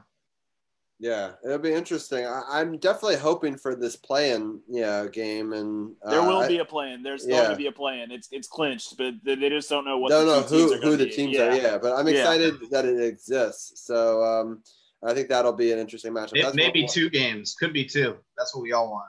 Right? Yeah, yeah, yeah. It's kind of a weird. Uh, I, I, mentioned this before. It's uh, double elimination. So if the eight seed wins either game, it's over. But the nine seed has to win twice. Um, yeah. So it's not really a best of three. I've never seen that before in basketball or hockey. I, have seen it in video game competitions, but I've never seen it done that way. And you know, so I thought I wonder if they pulled it from there. So I just never seen it before in professional sports. So maybe it'll stick around next year if, they, if people love it. But yeah, we'll see. I, I'd be okay if the eight nine got to have that sort of you know, just in general, you know, just because they do it in baseball, right? The wild card, the last. Yeah, that's yeah. what the wild card is. I mean, it's not like the the lower seed has to win two games in a row, but it's kind of it's a plan. I kind of like that though better the winning the two. Uh, maybe even baseball should do that because I feel like in any one game, any team could win one game. But Yeah. if you're going to force the bottom seed to have to win twice, then at least you know maybe each team gets one home game. You know, and um, yeah, so Yeah. in that scenario as well. So um, it would make the baseball playoffs a little bit longer, but I'd be okay with waiting two extra days and giving the teams that have earned it a little extra rest. And um, I don't know, it could be interesting. Yeah, I mean, I, I- I like spicing it up this year. It's like a year of um, experimentation in all the sports. Yeah, it's cool. It's at least it's well, at least we have something to talk about. For four months, this podcast didn't even exist. So, um, you know, I'm happy that I could be back and we could discuss some of that stuff. DC People's Champ, what are some of your other favorite basketball games or moments in the bubble? Well, there were two things that stuck out to me. One, that insane no look pass that Luka had in one of the games recently. That pass was absolutely insane. It almost reminded me of the old school and one games that used to happen back in the ni- late 90s, early 2000s up in New York. That kind of pass right there, and the fact that he made it so pinpoint to the cutter coming through the coming through the lane, and he finished it just the way you should uh, pass like that. That was awesome. And the second thing is what CP3 actually mentioned before we started this segment. The fact that they have done over 7,000, they've done over 7,000 tests between the NHL and the NBA. They've done so many tests with the NBA in the bubble, and not a single positive test should let other leagues know, hey, maybe in this new age, at least until we get this under control, maybe we need to go into a bubble to keep from spreading this and and and having this happen. So those are two things that stood out to me: is the no positive tests as being in the bubble one, and two, Luka Doncic is like insane. He's like the he's like the foreign new version of white chocolate to me. Interesting, interesting. Yeah, well, there's uh, definitely some cool storylines for us to uh, break down, you know, as we continue to talk about the NBA playoffs. And so hopefully I'll be able to bring a bunch of you guys back on, you know, maybe as the NBA goes on, depending on how uh, time allows us for. But I've enjoyed, I know we haven't had a lot of weeks of it, but I enjoy this new format and being able to see all of you guys and uh, be able to have all of you on and uh, discussing stuff. And uh, we'll probably take a break from it for a couple of weeks, maybe, uh, but definitely when uh, the NBA playoffs, maybe after the first round or maybe a little bit further into it. Um, there's more to talk about there. I definitely would like to bring you guys back on to talk a little bit, even if it's not Wizards basketball, but I'm sure uh, it'll be interesting uh, to have some playoff stuff. But I'm going to let each one of you guys kind of give your uh, final thoughts, and then uh, I'm going to ask Arun real quickly. Are you going to stay on for a baseball talk tonight? Yeah. Uh, yeah, I will. Awesome. Sounds good. Uh, so I'll let um, Arun and Brian say their goodbyes a little later. We're going to start off with Tim. Uh, Tim, any final thoughts before we let you go tonight? No, I'm just uh, wishing luck to the Capitals. I think uh, all the Capitals fans could use some good news. So um, I really don't want to hear any stories about how we lost to Barry Trotz. That that that would be a nightmare. So I hope uh, Caps Caps will move on. I'm sure it won't be easy because it never is for them. But um, yeah, go Caps.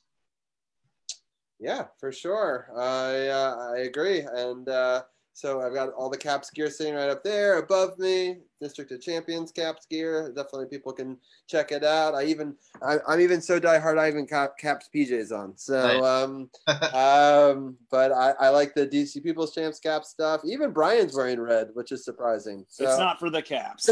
I know, I know, but you know, I can I can pretend. It'll be a Nats Nats shirt like Falcons. It's not for any DC teams. It is just a red shirt. No, you know. Um, but anyway, the uh, Tim, we appreciate you joining us as always. Yeah, thanks, look guys. To uh, talking maybe a little more NBA playoffs along the line. Sure. Have a good night. All right, you too. All right, DC People's Champ. Uh, I'll let you go next. Do you have any uh, wrestling news on uh, this week's show? Well, first, uh, big, big uh, rest in peace to the Ugandan giant, giant Kamala, uh, who unfortunately passed away yesterday at the age of 70 to uh, COVID 19. Uh, he had underlying health problems such as diabetes, hypertension, uh, and kidney failure, where he was down on dialysis. They think he caught him uh, in one of his dialysis vis- visits. Uh, so rest in peace to him. Legend in, in wrestling, legend. Um, and also uh, keep an eye on the No Spots podcast this week. I actually did a recording earlier today with an up and coming uh, professional wrestler named K.A. Robinson, who's a good friend of mine. We got to chat uh, for about 40 plus minutes, talking about wrestling, gaming, uh, cosplaying, uh, maybe starting him starting a podcast, things like that. Uh, that'll be up this Saturday morning at 10 a.m. And I actually have another recording of another professional wrestler I'm going to talk to on Wednesday, but I'm going to keep the name of that one a little hush hush because that'll come out next week. Uh, and um, we're going to be talking about some New Japan stuff and, of course, the uh, week that was in wrestling uh, this coming weekend for the full No Spots podcast. So we got a lot going on on the on No Spots. So just stay tuned. Awesome, awesome. Well, anyone uh, is missing the wrestling fix, we don't usually talk wrestling on this uh, podcast. Uh, definitely check out No Spots Podcast, another member of the beloved True Radio Network, and uh, always family here. And uh, we really appreciate your time, champ, and uh, we'll definitely talk to you soon. Definitely, I'll be back. All righty. All right. With that, I think I will secede control back to Carol, and we can uh, maybe get into a little earlier baseball talks. That way, we might be able to finish the podcast. Maybe it won't be two full hours. Is uh, Carol there? I don't even know.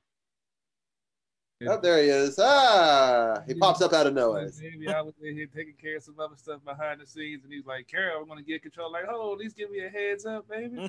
Shit. Well, I thought you were listening. No, you weren't I listening. was, I was, I was uh, in the middle of doing some behind the scenes. You didn't hear what I said. I was doing some behind the scenes things, Rob. Behind the scenes. Well, all right. I got things it. go on behind the scenes that folks don't know about. Got it. Got it. Okay. I, I- think I got where you're going. Yeah. Uh, so, um, well, now we're blowing up Carol's spot, but now we can talk baseball. So, uh, you know, uh, uh, that's always good. And uh, let's see. Um, um, Yeah, let me get right. scores up here on my screen. Yep. What, what's the current score in the Nats game? We can just start with 14 2. Oh, okay. It, it got closer. Yeah, Mets got, Mets got a safety. It's 14 2. Yeah, he just uh, Corbin just gave up two runs in this inning. He uh probably gonna be his last inning of work. He was cruising pretty good. Uh, walked the guy, then uh, an unfortunate infield hit that he uh, tried to get the man in second to set up a double play. Unfortunately, went in center field, which accounted for their first run, and they just got a single to account for their second run. There's two outs in the bottom of the sixth. Nats up comfortably, 14 to two in this game. Patrick Corbin looking pretty good. Cool, cool, cool. Well, I will. I will fall back and let you guys rock and roll and talk a little bit of baseball. I'll still stay here, but I uh, was so into the hockey this week that I don't know if I have a whole lot to add. But uh, I'll let you uh, break it down, Carol. No problem. You know, you're more than welcome to chime in. Uh, as we mentioned last week, they the Nationals had some, I believe, what the next 12 games against the Mets and the Orioles. And I made the joke that the Nats should go undefeated. Uh, the way they played last week, that's definitely not going to happen. They uh, lost, I believe, two, was it, two out of three to the Mets. Get my numbers up here. Yeah, they lost two to the Mets. One, one, one against the Mets, lost the other to the Mets and lost two out of three to the Orioles. One game was shortened due to rain. I'm not sure if they're when they had that schedule to make up. But uh, yeah, those games against the Orioles, boy, those were some ugly games. But not going to get too ahead of ourselves. We're going to go ahead and talk about the lone victory of the week, which was the first game against the Mets, which was a 5-3 victory. Uh, Patrick Corbin was on the mound. He's been, uh, I'd say, the most steady starting pitcher to come out through this uh, pandemic shortened season. Uh, he's pitched very well. We talked about him tonight, 14 to 2 lead. Just gave up two runs in the bottom of the sixth. So he's definitely one of the uh, pitchers that's come out there and did his job and then hasn't had any hiccups. Uh, he went five and two thirds, giving up eight hits, three earned runs with eight strikeouts and one walk. The, uh, the losing pitcher of record was Steven Matz. That puts him at 0 and 2. He went three innings, giving up seven hits, uh, five earned runs with three strikeouts. Daniel Hudson earned the save. That's his second of the year. He went an inning, giving up uh, no hits, no runs, two strikeouts, and a walk. Uh, Howie Kendrick started it off with a solo home run.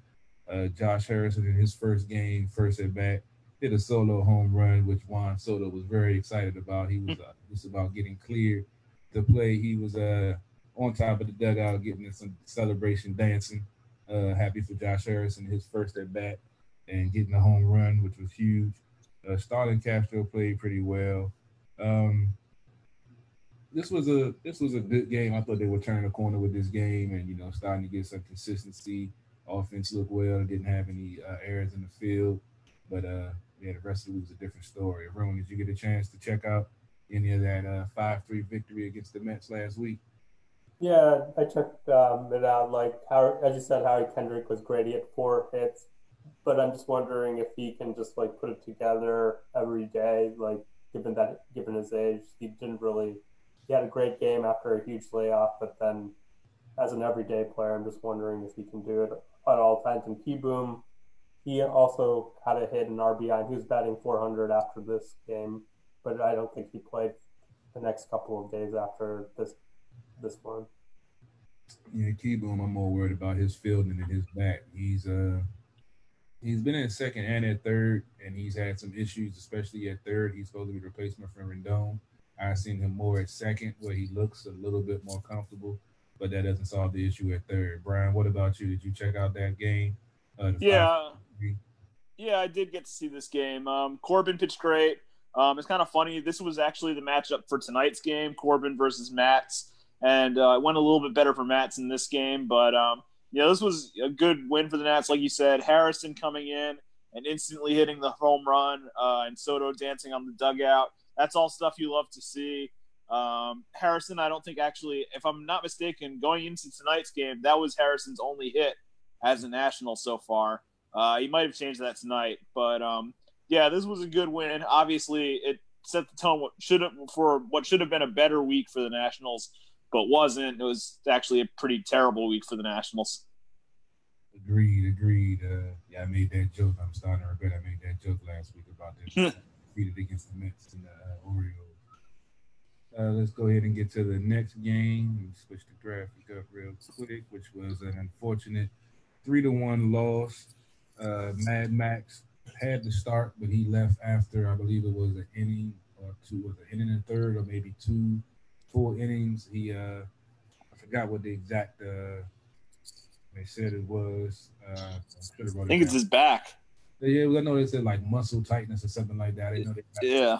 His back, but yeah, yeah his right hamstring velocity was off. Also, I think that's what the officially said during the game that his uh velocity wasn't right, and then it came out later. Yeah, it was uh, back tightness. So, I mean, with this, you know, changed up so-called spring training and short season, especially for the pitchers, older pitchers that have their routines when they go into spring training and then you know ramp it up during certain times and you know have their own set uh, you know set schedule.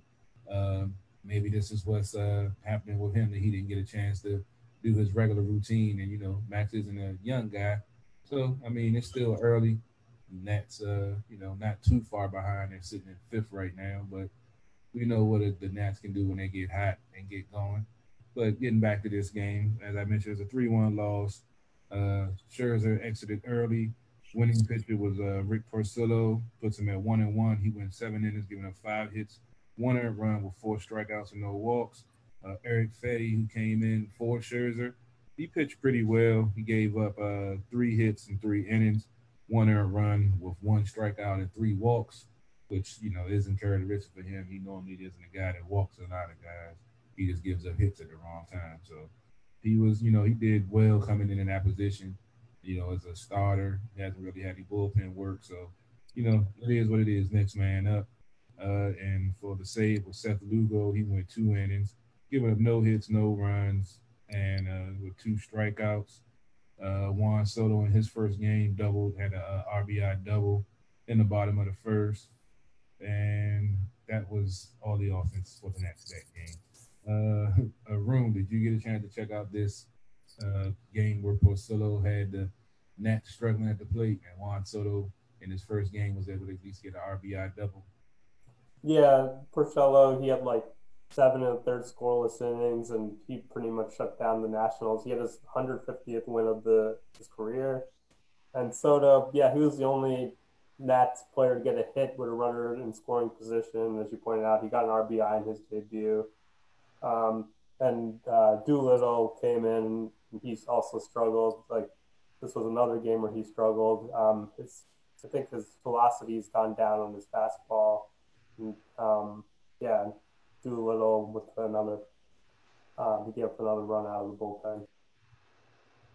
Brian, what did you? Uh, if you got a chance to check this game out, it was uh, it it was a head scratcher for me. They just, you know, Porcello just had the best of the tools. He couldn't even get contact.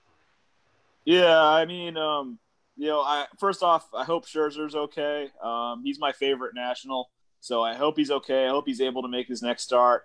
Uh, this isn't a long term thing. I don't know. I haven't heard too much detail on this, but um, I just want to. You know, I think we're going to talk about Sean Doolittle a little bit later when we get to the Orioles series. But um, you're right. Like he he definitely struggled in this game, and Fedde did pitch well for the Nationals, but just a tough loss. Uh, Porcello really shut down the offense. The offense has really been struggling. Uh, not tonight against the Mets, but um, in this series against the Mets, they struggle. They struggle against the Orioles too. Um, you know, they have the pitching to compete, but you just wonder if the offense is there. And you know, maybe getting Soto back into a good rhythm will help. Oh, definitely, definitely. We talked about it in the first couple of weeks of the season how not having Tony Two Bags and Soto in the lineup has definitely, you know, changed the complexion of this team. You know, Tony Two Bags is in uh, Anaheim now. Uh, I think I saw something about he's having a little struggles out there in American League West. I think he said he's hitting like 150 right now or something. But we know how Anthony Rendon is. He's going to get it up to a 300. You know, little transition from the National League, American League strike zone. So I think he's going to be all right. But yeah, Soto, he, excuse me, so he did the playoffs and all season. You know, what 130 RBIs, uh, 30 plus home runs. I mean, this kid is phenomenal. Uh, I'm going to go back to being on the record when uh, Bryce decided to leave and everybody was in panic mode. And I said, and I quote, I have no problem with Bryce leaving because we got a Juan Soto. That man's 20 years old, about to be 21, and doing the things he's doing. This team is going to be fine with Juan Soto. And they got him on the cheap. And like the Nets just got for now. Yeah, for now. Hey, we got someday they're gonna have to pay him a lot of money. We got two more years, baby. Two more years, I believe. uh, and the Nats just got a solo home run by Asdrubal Cabrera to make it 16 to two. Two run home run. Oh, the two run home run. Okay. Yeah. So, yeah, the Nats offense was looking pretty good instead of it did in the last game of the Mets series. Let's go ahead and get into the Orioles series, which the first game of the series, the Nationals had no offense and no runs. because They lost 11 to nothing. And I think they're having flashbacks to last week in this game, which they put up all these runs against the Orioles last week. Because the Orioles pretty much teed off on Anibal Sanchez. Uh, we spoke about it last week. Uh, you know, he's more of a control pitcher that when he's like in the middle of the season, when he has a little bit of fatigue, that's when his, you know, pitches are the best. When he's full on rest and, you know, strong and his pitches are have a little bit more heat on him, he doesn't have as much control. And in this game, it showed as much. He uh, lasted five in the third, giving up 10 hits with five earned runs, four strikeouts, and three walks. Uh, winning pitcher was Tommy Milone, which I don't know if y'all folks recall. Was a Nats pitcher, I think about six or seven years ago. They traded him, I believe, to Oakland, and he's come back around and got a win on the Nats. He ended up going six innings, giving up three hits, no runs, three strikeouts. Um, Baltimore was on top of the Nationals from the break. They got out to a three nothing lead by the uh, bottom of the second. Uh, they had a four run sixth inning, a third, a three run seventh inning, and it was pretty much nothing the Nats could do. They only mustered four hits that game. Uh, had one error, and Baltimore just uh, stomped all over them at home. It's nothing. I always say it's nothing worse than getting shut out at home. And yeah, they they they stomped on them. Uh, Brian, as a AL East, you know, compadre with the Orioles, they're currently in second place, I believe, behind your Yankees. Uh, what did you take away from this game against the world champion Nationals that they couldn't even muster one run at home? Yeah, um, this was you know frustrating for the Nationals.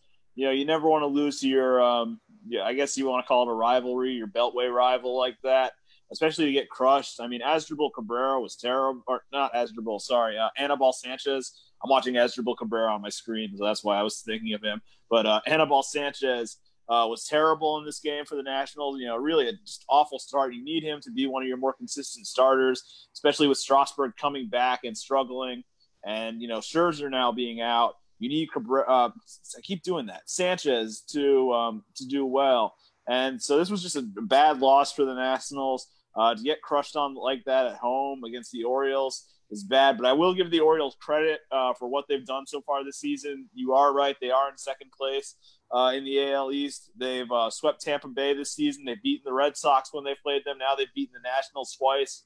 Um, the Orioles have done some pretty impressive things this season, so um, I, I, have to give them a lot of credit uh, for what they've done so far. Um, yeah, this is a good result for them, winning eleven nothing. It was a good result for them. I didn't really like it. It left a bad taste in my mouth. Uh, Room, did you get a chance to check out this debacle uh, from last week, eleven to nothing? Uh, just some of it. Uh, I noticed Chris Davis. He got two hits, and that's not good because he only has four hits for the entire season. So, um, yeah, he had a double, and a, yeah, at that point you could tell it wasn't going to be the Nationals night. Yeah. Robbie, did you get a chance to check out? I forgot to ask. Did you get a chance to check out any of the two game series with the Mets, or did you see that anything about that? I think we spoke offline about how bad that eleven nothing game was. You got anything yeah. about those or anything? I, I the only thing that I'll point out for baseball, uh, I have a fun little anecdote. I didn't, I watched a little bit of the Orioles uh, Nats game. I don't think it was that really big blow. It was pretty early on, and I was showing it to my son Zach, and yeah, he's been saying baseball a lot and hitting the ball uh, off the tee, and uh, so excited. And my favorite thing was whenever a pitch happened, he would say, "It's a baseball," and he was just every time he was so surprised, and I was like, "Oh man, I wish I was surprised every time a pitch was thrown like that." He was, he was like baseball, like every time. It was just, it was adorable. So um, uh, there was no hits though, so in his mind, baseball is just a game of throwing at the catcher because in that it was either a strikeout or a walk for every play on that inning. So it's like, uh, it was a little boring, but you know, at, least he was very excited about uh, baseballs being thrown. So it was definitely an ugly game to watch. I also get excited when baseballs are thrown. I think you get a little more excited than Zach does. Yeah, maybe even more than Zach. uh, well, almost last game of the week. I didn't really recap the. I need to cover that though. Also, let me switch up the draft for now. And then in the second game of the two-game series, the Nationals, ah, they were up three nothing going into the top of the eight. End up giving up five runs in the top of the eight and lose the game five three. You mentioned Sean Doolittle earlier. Yeah, he, yeah, he was the they gave Hudson the loss, but Doolittle was the reason for the loss. He should have got the L because he gave up two back-to-back solo home runs in a three nothing game. Made it three two. I believe got another man on. Hudson came in to try to you know do his thing, and unfortunately, it turned into a five-run eighth inning. Uh, winning pitcher of record is Shawn Armstrong. He went one one and two thirds, giving up one hit, no runs with two strikeouts. As I said, Daniel Hudson took the loss. That puts him at one and one. He went two thirds, giving up two hits for three earned runs, and uh, saved by Miguel Castro. He went one inning, no hits, no runs, two strikeouts, and a walk. Excuse me. Um, everything was going well for the Nats. They had built a three nothing lead going into the eighth, as I mentioned. I was thinking, you know, they could, uh, you know, salvage, you know, at least get one out of the series after losing 11 nothing. And then they turn around. I didn't even, I had it on the second TV and I saw the first home run and made it 3 1. I was like, okay, this is going to get it. And I saw the second one go out. I said, did that a replay? No, another one. So it was 3 to 2. So I'm like, okay, it'll be interesting. The nail biter. Then next thing I know, I see a man on. And I see Hudson coming, and I'm like, okay, yeah, Hudson is good when inheriting runners on base. He normally, you know, take care of his business and I believe it was another home run that made it five to three. And a bad loss, in my opinion, when you were that close to get to the finish line. Uh, Brian, what did you take away from this heartbreaking hmm. loss that they snapped from the from the jaws of victory? I mean, this is definitely their worst loss of the season so far. Um, you think about how clutch and how reliable Doolittle and Hudson were last season for them. I mean, they are a huge part of why they won the World Series last year. Getting Hudson was huge, and you know to blow a game like that, you know when you have the lead, and actually I believe the two home runs that Doolittle gave up, I could be wrong. I believe they were both pinch hit home runs, which makes it um, even worse, honestly. Um, yeah, this is a definitely the worst loss of the season. Doolittle actually deleted his Twitter account after this game because he was getting so abused on Twitter. So, which is interesting, an interesting move by him. Um, you wonder if he regrets not opting out the season at this point. But um, yeah, um, definitely a bad loss. Um, anytime I think Soto actually hit a home run in this game, so you waste that. You just waste a, a and yeah, just a bad, bad loss. I'd say bad loss for the Nationals. It, was, it was a hard one to swallow after that. When I remember the Jimmy Texas game out and see this heartbreak and uh, reminded us of the early 2019 season with the bullpen issues that they had last year. Yeah, I watched a lot of this game. I would say it's it's uh, it's either this loss or the Yankees loss is the worst loss of the season. but uh, yeah, and like the, I think Soto was this the game where Soto um, also slid into third base and he was tagged out. He slid past the base again. Yeah, yeah, I think that was. And then um, yeah, the and then the Nats they were one for ten against the Orioles and um, runners in scoring position. It was just like they kept having runners on and they looked like they were going to get more than three runs even before this, but then they just kept um, getting like shut down in these rallies.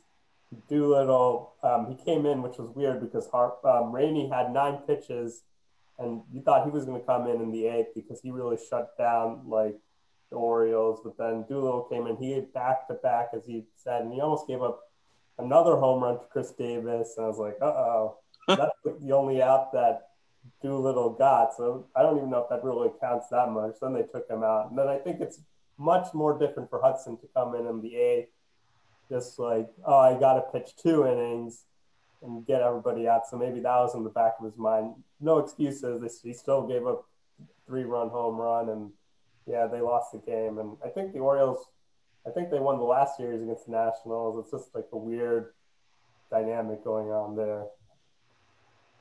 Yeah, it was uh yeah, Doolittle. I, I know he was talking about opting out, you know, earlier not saying he should, but yeah, he's definitely something isn't right. I don't know. I didn't get to have a chance to haven't had a chance to examine if it's if it's delivery or he's tipping his pitches or what's going on. But yeah, that's not what we're used to seeing from Doolittle and you know Hudson.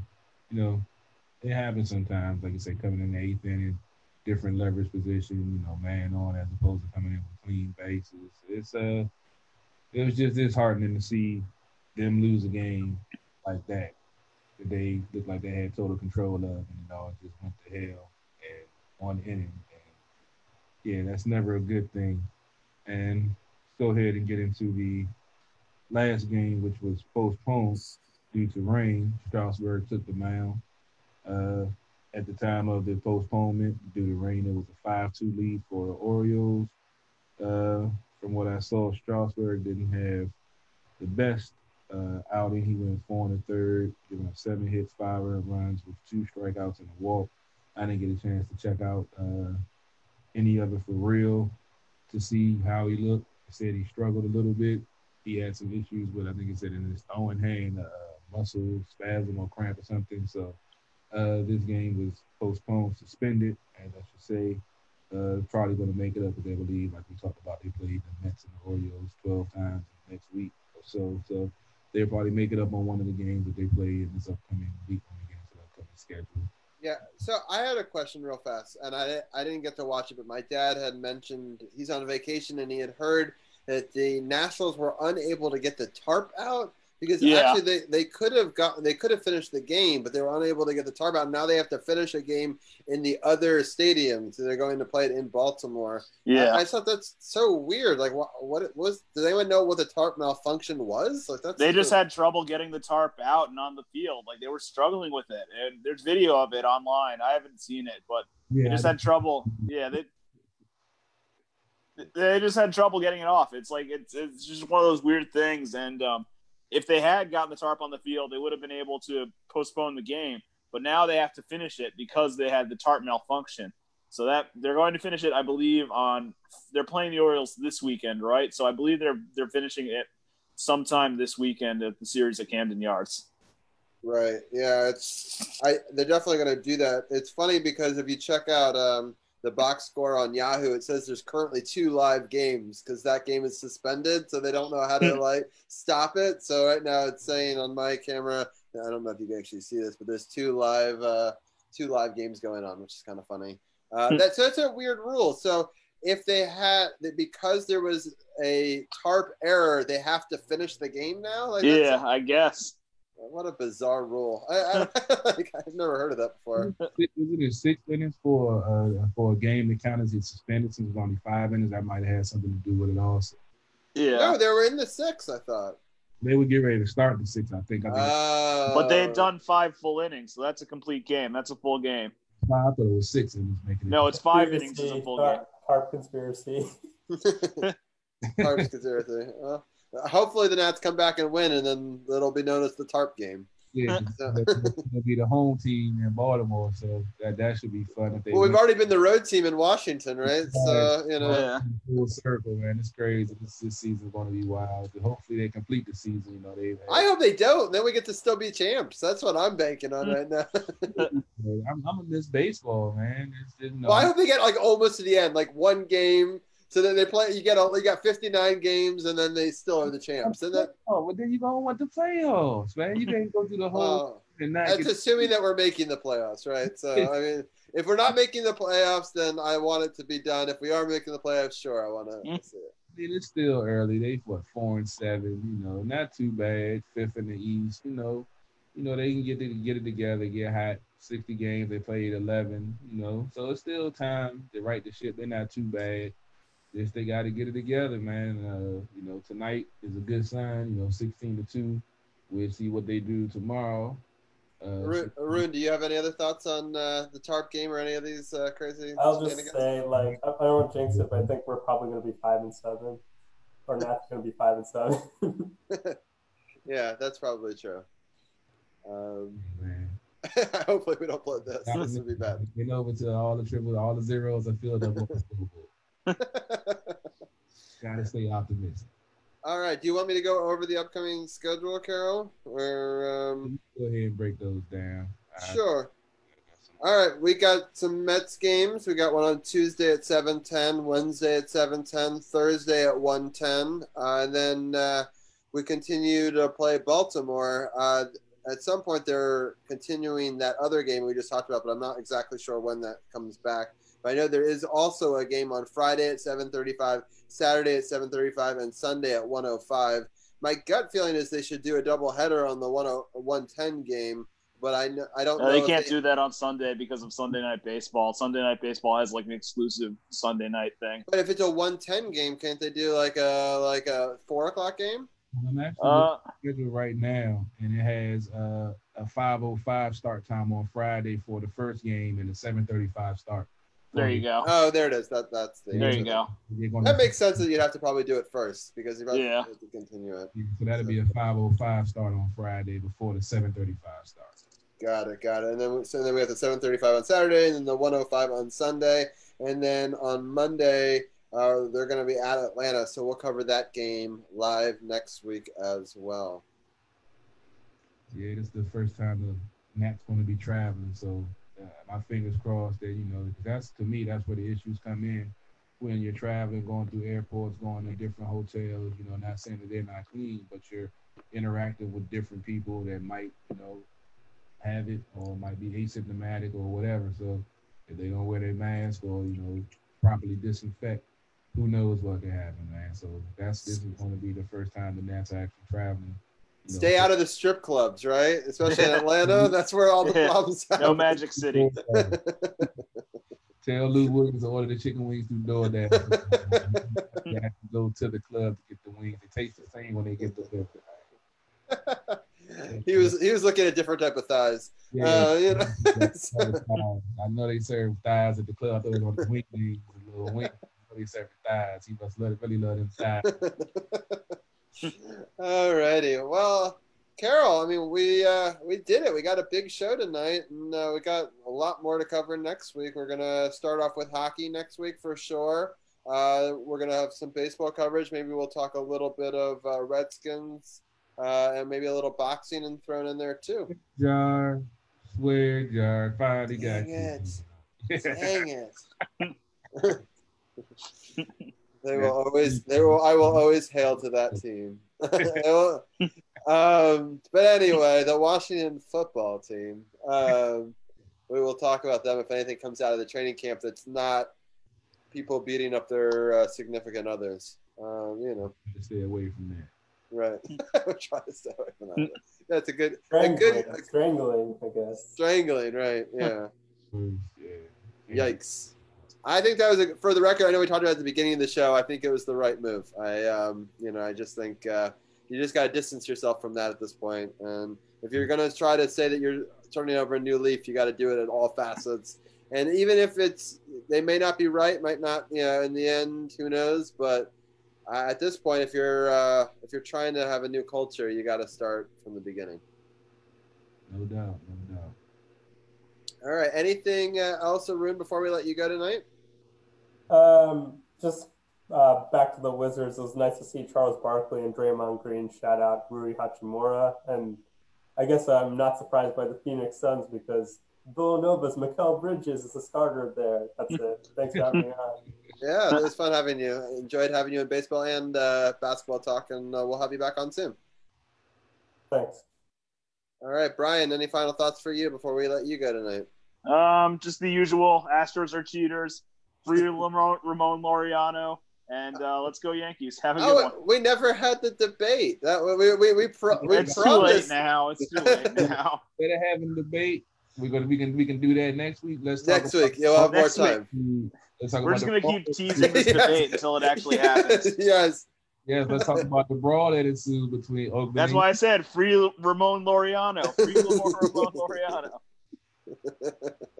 All right, man. Y'all gonna keep on throwing at these Astros. When they come out- When they come out with some bats and start busting folks in the head because they get try to get thrown at them, we gonna have a whole nother. Good. Then they'll be suspended. That'll be great. Hey, gotta let it go, man. They, they, They won't know, know what's coming. They fired the coach. They they they fired the bench boss. I mean, what else do you want, man? What else? Fire the hitting coach. Yeah. Cut all ties with all players that were involved. Oh, come That's what I want. That's what I want. I'm putting it there. come They just deserve to get what's coming to them. That's all I'll say. They gotta lose. Come on, they lose their job off of one so-called cheating scandal. Man. Come on. Then if that happens with all the stuff that goes on, you know, the, the stuff that pushes the envelope, you can't. You got to look at it all of that. Then, so with the guys that's you know not doing things properly, they have more too much uh, pine tar on their back and all that. You're gonna throw the book at them too, because it can't just because of this, you know, scandal. All of a sudden, you want to throw the book at I'll them. throw the book at them if they win and it's The. World Series, yeah. That's the difference. No, no, I right? just said fire, fire the hitting coach after that brawl. I don't care. Oh, yes, agreed with that. Agreed with that. Yeah. Stealing signs has always been part of baseball. They just added a technological advantage to it, which is cheating, which is wrong. But you know, the consequences came down. I mean, it is what it is. Just throwing in folks and all of that. It ain't gonna make it no better. It ain't gonna change nothing. It's gonna get somebody hurt, and then players getting suspended for you know ten percent of the season or twelve percent of the season, all to prove some BS point that ain't gonna get nothing done but hurt your team because then now you're not in there to play. So I mean, they can continue to do it, but the, the more the more they do it, the bigger the suspension is going to be. Then you losing key players, you know that you are going to need if you want to make a run to the World Series. Is it really worth it? Then you want to complain about losing another World Series because you didn't have your players because you want to keep throwing at people. I mean, you can't have it both ways, man. You got a quality team. Why even jeopardize it? I mean, it's in the past, three years ago now, and you still, you know, throwing at folks three years later, possibly injured. Well, I mean, we just found out this off season, so Yeah, like, it's true. We just found yeah, out, Yeah, and they and they did it again against the Nationals too. So you're saying it was just three years ago? yeah. And now they're starting to throw at people preemptively. They used it against them. Right. And- That's great. Strasburg used it against them in that crucial game six. Game Yeah. seven, you know, the wheels just fell off because the Nationals prevailed in the game. So if you know if there's a prospect or thought about it that they're doing something illegal, don't whine about it. Make adjustments and use it against them. That's what a true athlete and true team and true coach does. You don't throw at players three years later because you're just finding out, oh, they had an unfair advantage. Well, let's throw at them now. But it's not three years. They found out about a year ago that this is their opportunity. But I, regardless of that, I'm salty because I never root for Texas teams, and I rooted for that team for Liz's family, and I regret it, and it makes me mad. And so, yeah, that's part of it. But I do, on the positive note, we'll end it on a positive note. My son went to bed. He looked very cute, and he's wearing all Nationals stuff. So we'll we'll say that there's a new Nationals fan. He's very excited about baseballs being thrown. Uh, and if anyone wants to celebrate the championship, which you can see over here, um, you can definitely check out our merch. You know, our uh, District of Champions. You can get the uh, the big banners and the darps, and you can even get uh, screen cases for your phone and all that sort of stuff. And I even am uh, rocking the shirt uh, today as well. So, District of Champions merch. We want to support the movement uh, sportsothp.com. You can click apparel and accessories, and uh, you can also get the Washington football team apparel as well. If you don't like that there is no logo for them, you can get our logo in burgundy and gold. So uh, go check that out as well. I know Carol likes the sweatshirt he got for that earlier. Mm. Nice so. and warm too, and everything. Be on the lookout for Sports OTHP apparel. Partnering up with Eric Kuzia. I forgot to shout them out earlier. Eric with the nice apparel line, local. Two nice uh, gentlemen handling their business. Make sure you check them out. Be on the lookout. We got some partnership things in the works that you'll see our logo on some of their stuff and some of their logos on some of our stuff. If you catch me on the street, don't be afraid to holler at me because I probably have some merch to sell right out the trunk, just like they used to do back in the old days. So be on the lookout. Make sure you go check out sportsothp.com. Make sure you go check out my YouTube channel that I'm streaming on now, Carol Porter the Third with three eyes. And just be on the lookout for so much more we got into in, in store for Sports OTHP, True Radio Network, and some of the other enterprising things that I've started behind the scenes. But Sounds good. Let the folks know where they can find you before we get up out of here, man. Who, me? Yeah, oh, yeah. I say, well, room, yeah. Man, yeah, room. Go ahead. Oh, let um, you know y'all got all that social media. Oh yeah, I, I, I don't know. I guess you can find me on Twitter and on Discord, and that's about it. Yeah, thanks for having me on. All right, Aru, appreciate it as always, man. Big, Big Brian, let them know where they can find you and what you're working on next, man. Uh, you can find me on Twitter and Instagram at bbrian1991. Uh, follow me for sports takes at Brian B Sports Takes. Um, other than that, have a good night, everybody. Thank you for having me on. Hey, man, no problem. Always love having you on, man. Robbie, so what so so what you got in the works coming up, man? I know you're probably working on something sports related. I know I'm gonna try to get some some stuff out in the works, maybe get some articles with the Washington football team since it's been kind of quiet. What you got on the horizon? What you working on there? Yeah, I I uh, I'm just excited about hockey. You know, this has uh, been really fun, and I, I definitely want to do more videos and uh, get some more people on. Uh, maybe do more of these uh, little Zoom, you know, Facebook lives and try to get that out there. We just redid our website, so sportsothp.com. Uh, we'll post some of these cool videos that we've been doing on there, and I'm excited that we're on the podcast platforms. and so, uh, yeah, it's just been uh, fun breaking it down. I'm really excited about the Caps game. I'm super excited that my boss is letting me take the day off uh, for putting that extra hours in today because I was really nervous, especially because I was supposed to go into work that day, so it would have been tough uh, so I really appreciate that. Uh, I'm really looking forward to the series. I hope we uh, are able to beat Barry Trotz. I hope it's like a laugher of a series since that never happens for the Capitals. It's always you know six or seven. We never seem to like four or five. Uh, we're we're not going to make predictions. We got through the whole show without doing it, but um, I, you know I'm hoping that it's a uh, it's not a seven game barn burner like it seems to always be. Uh, between these two teams with uh, Trotz and all the team, I mean, to think it's not going to go seven, I think is foolish. I think it's definitely going. Oh, I think it will. I just don't want it to. right? It go six, probably seven, because they they know each other pretty well. Uh, depending on if the Capitals can get into sync and you know continue to play strong defensively, because we know what the Islanders are going to try to do.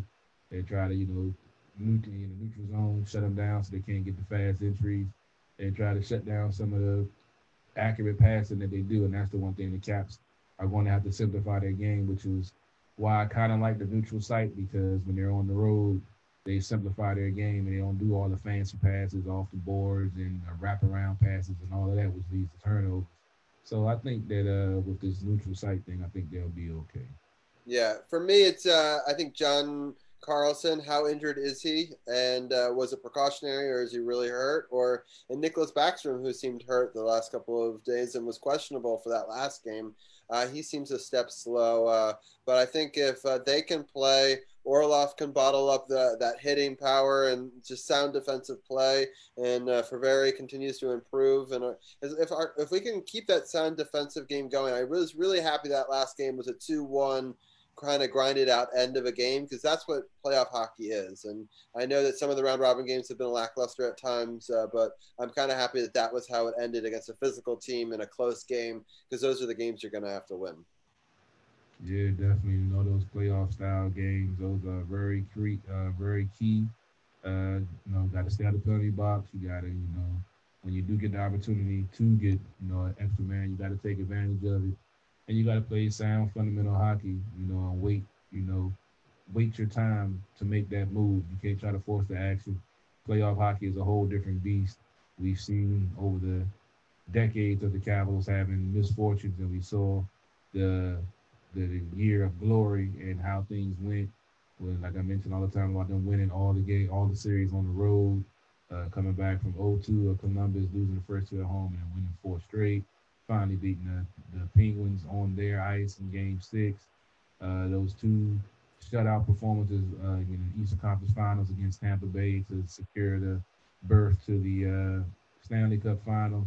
And I said it before, if it wasn't for that cheap cross check by Ryan Reaves on John Carlson. They could have swept Golden uh, the Golden Knights and rolled off into the sunset one of the best runs ever. I mean, it's still one of the top runs in NHL history, doing what they did uh, when it was eight games on the road and uh, you know playing as well as they did. So I'm I'm still thinking this team can get that mojo back. And with when you got Ovechkin on your team and you're playing solid defense, man, the sky's the limit, especially when you got quality goaltending two things before we go. One is TJ Oshie he needs to stay healthy. He, I think, missing him at the end of last year was uh, crucial. You know, when he got hurt, uh, I think he uh, in that second line and how they're going to match up is going to be key. You know, Nicky, him, and uh, obviously we haven't really talked much about Jake the Snake Vrana. Uh, he hasn't played particularly great. I think he can take it to another step as well. There was a couple of questions that happened during the hockey feed that we didn't get to uh, just for timing.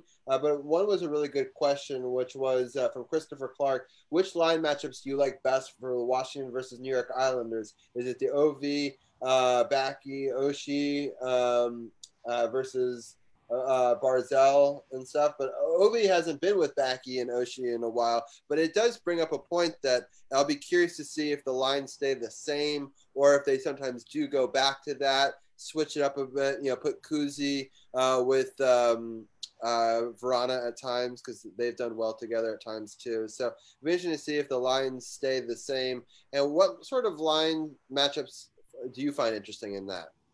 Well, it's definitely that top line is definitely going to be the key because you know they want to get the top uh, defensive pairing, and Trotz, you know, is a matchup guy, so he's probably going to put his top line against uh, the Caps top line. I think the most important line is going to be the third line, just because we know the top two lines are pretty much going to negate themselves. They're going to take advantage of opportunities. They might get you know some crucial goals at a crucial time, but it comes to that secondary scoring and the third line, we know the fourth line is talented. They can grind. They can, you know, take, you know, that's that momentum stopping line. When the other team has momentum, you put that line out there that's going to forecheck, that's going to hit hard, that's going to, you know, grind it out and make it hard for the other team. But that third line is, I think, is what's going to be the key to getting quality scoring out of that line. You mentioned uh, Jacob Vrana. You know, I was praising him, you know, throughout the season how he was stepping up and you know getting his career high in goals and making plays when they were there and, you know, taking advantage of the situation like we, you know, always talked about. Andre had the potential, but he never really took that next step here. He definitely stepped up in Colorado. So I think that, um, you know, hopefully Jacob gets back into the form he was before the long break. And um, I think that, I think, you know, they're to get it together. We mentioned Tom Wilson earlier. I think he's to be crucial. I think Ron is going to play a crucial role in it too. I mean, Ovi's to do his thing you know, folks are going to be keen on on him, but he's still going to do his thing, get his uh, get his goals, and make some outrageous passes when they, you know, doubling him or bracketing him. So it's going to be an interesting series. I think it's I think it's going to go seven. I think just with these teams, but Trotz being so familiar with the Caps and these uh, being division, you know, foes, I got a feeling it's going seven. If it does go seven, just so people know, there would be a back to back to end the series. It would be a Saturday and Sunday, game six and game seven. Uh, so that would be interesting um, uh, for sure. And uh, it shows that we've been co hosts for a very long time. A lot of what you were saying, I actually mentioned last night on the Power Play Point podcast about the third and the fourth line because the mm-hmm. secondary scoring was so key in that 2018 run. And I think that that, you know, Ovechkin would have made it a lot further in a lot of other seasons if he had other people show up. I mean, he showed up almost every single playoff. People forget that. They were like, oh, he didn't show up. He's like, no, actually, no one else showed up to help him. Uh, he, you know, he's been a point per game in the playoffs for his whole entire career, which is incredible. And, you know, it's incredible to do that in the regular season. It's even more amazing to do that in the playoffs. And uh, he's always been a great playoff performer, and I, I, definitely am excited. And I am curious, how much did they leave in the tank? Did they were they really trying, or I mean, the seating didn't really matter that much, or were they just sort of uh, going through the motions? We'll see shortly uh, when they get to that next level, and I'm really looking forward to Wednesday and uh, next Monday. We'll break down those first three games. No doubt, no doubt. It's definitely going to be interesting to see how these playoffs play out because uh, yeah, this is new uncharted territory for us. We got teams that normally wouldn't be in there that's in there. You got teams that you know was playing well during the season that you thought was going to be a contender. Now you're not too sure about, and yeah, it's going to be interesting. But uh, definitely check us out next week. We'll break down some more of the playoffs. Uh, the Nats are up 16 to four in the bottom of the ninth for two outs. Doolittle's on the mound to get some work. I believe he just gave up a home run, but you know it didn't hurt because they were up 13 runs. So uh, I'm checking them out now, trying to check out if this is, if, if this is mechanics or uh, something that's off why he's giving up so many home runs. But you know, they got a 16 4 lead with two outs in the bottom of the ninth. So this should be a curly W in the books. And up with the Nats at five and seven, we'll definitely break down this game and the rest of the games that we already talked about next week on the show. Um, I think we're good. That's pretty much about it. Great shut it down. And y'all make sure y'all check us out, Sports OCHP, True Radio Network, Beats by CP3, DC Sports Without the Politics. Not just a catchphrase, it's not just a motto, it's what we do. And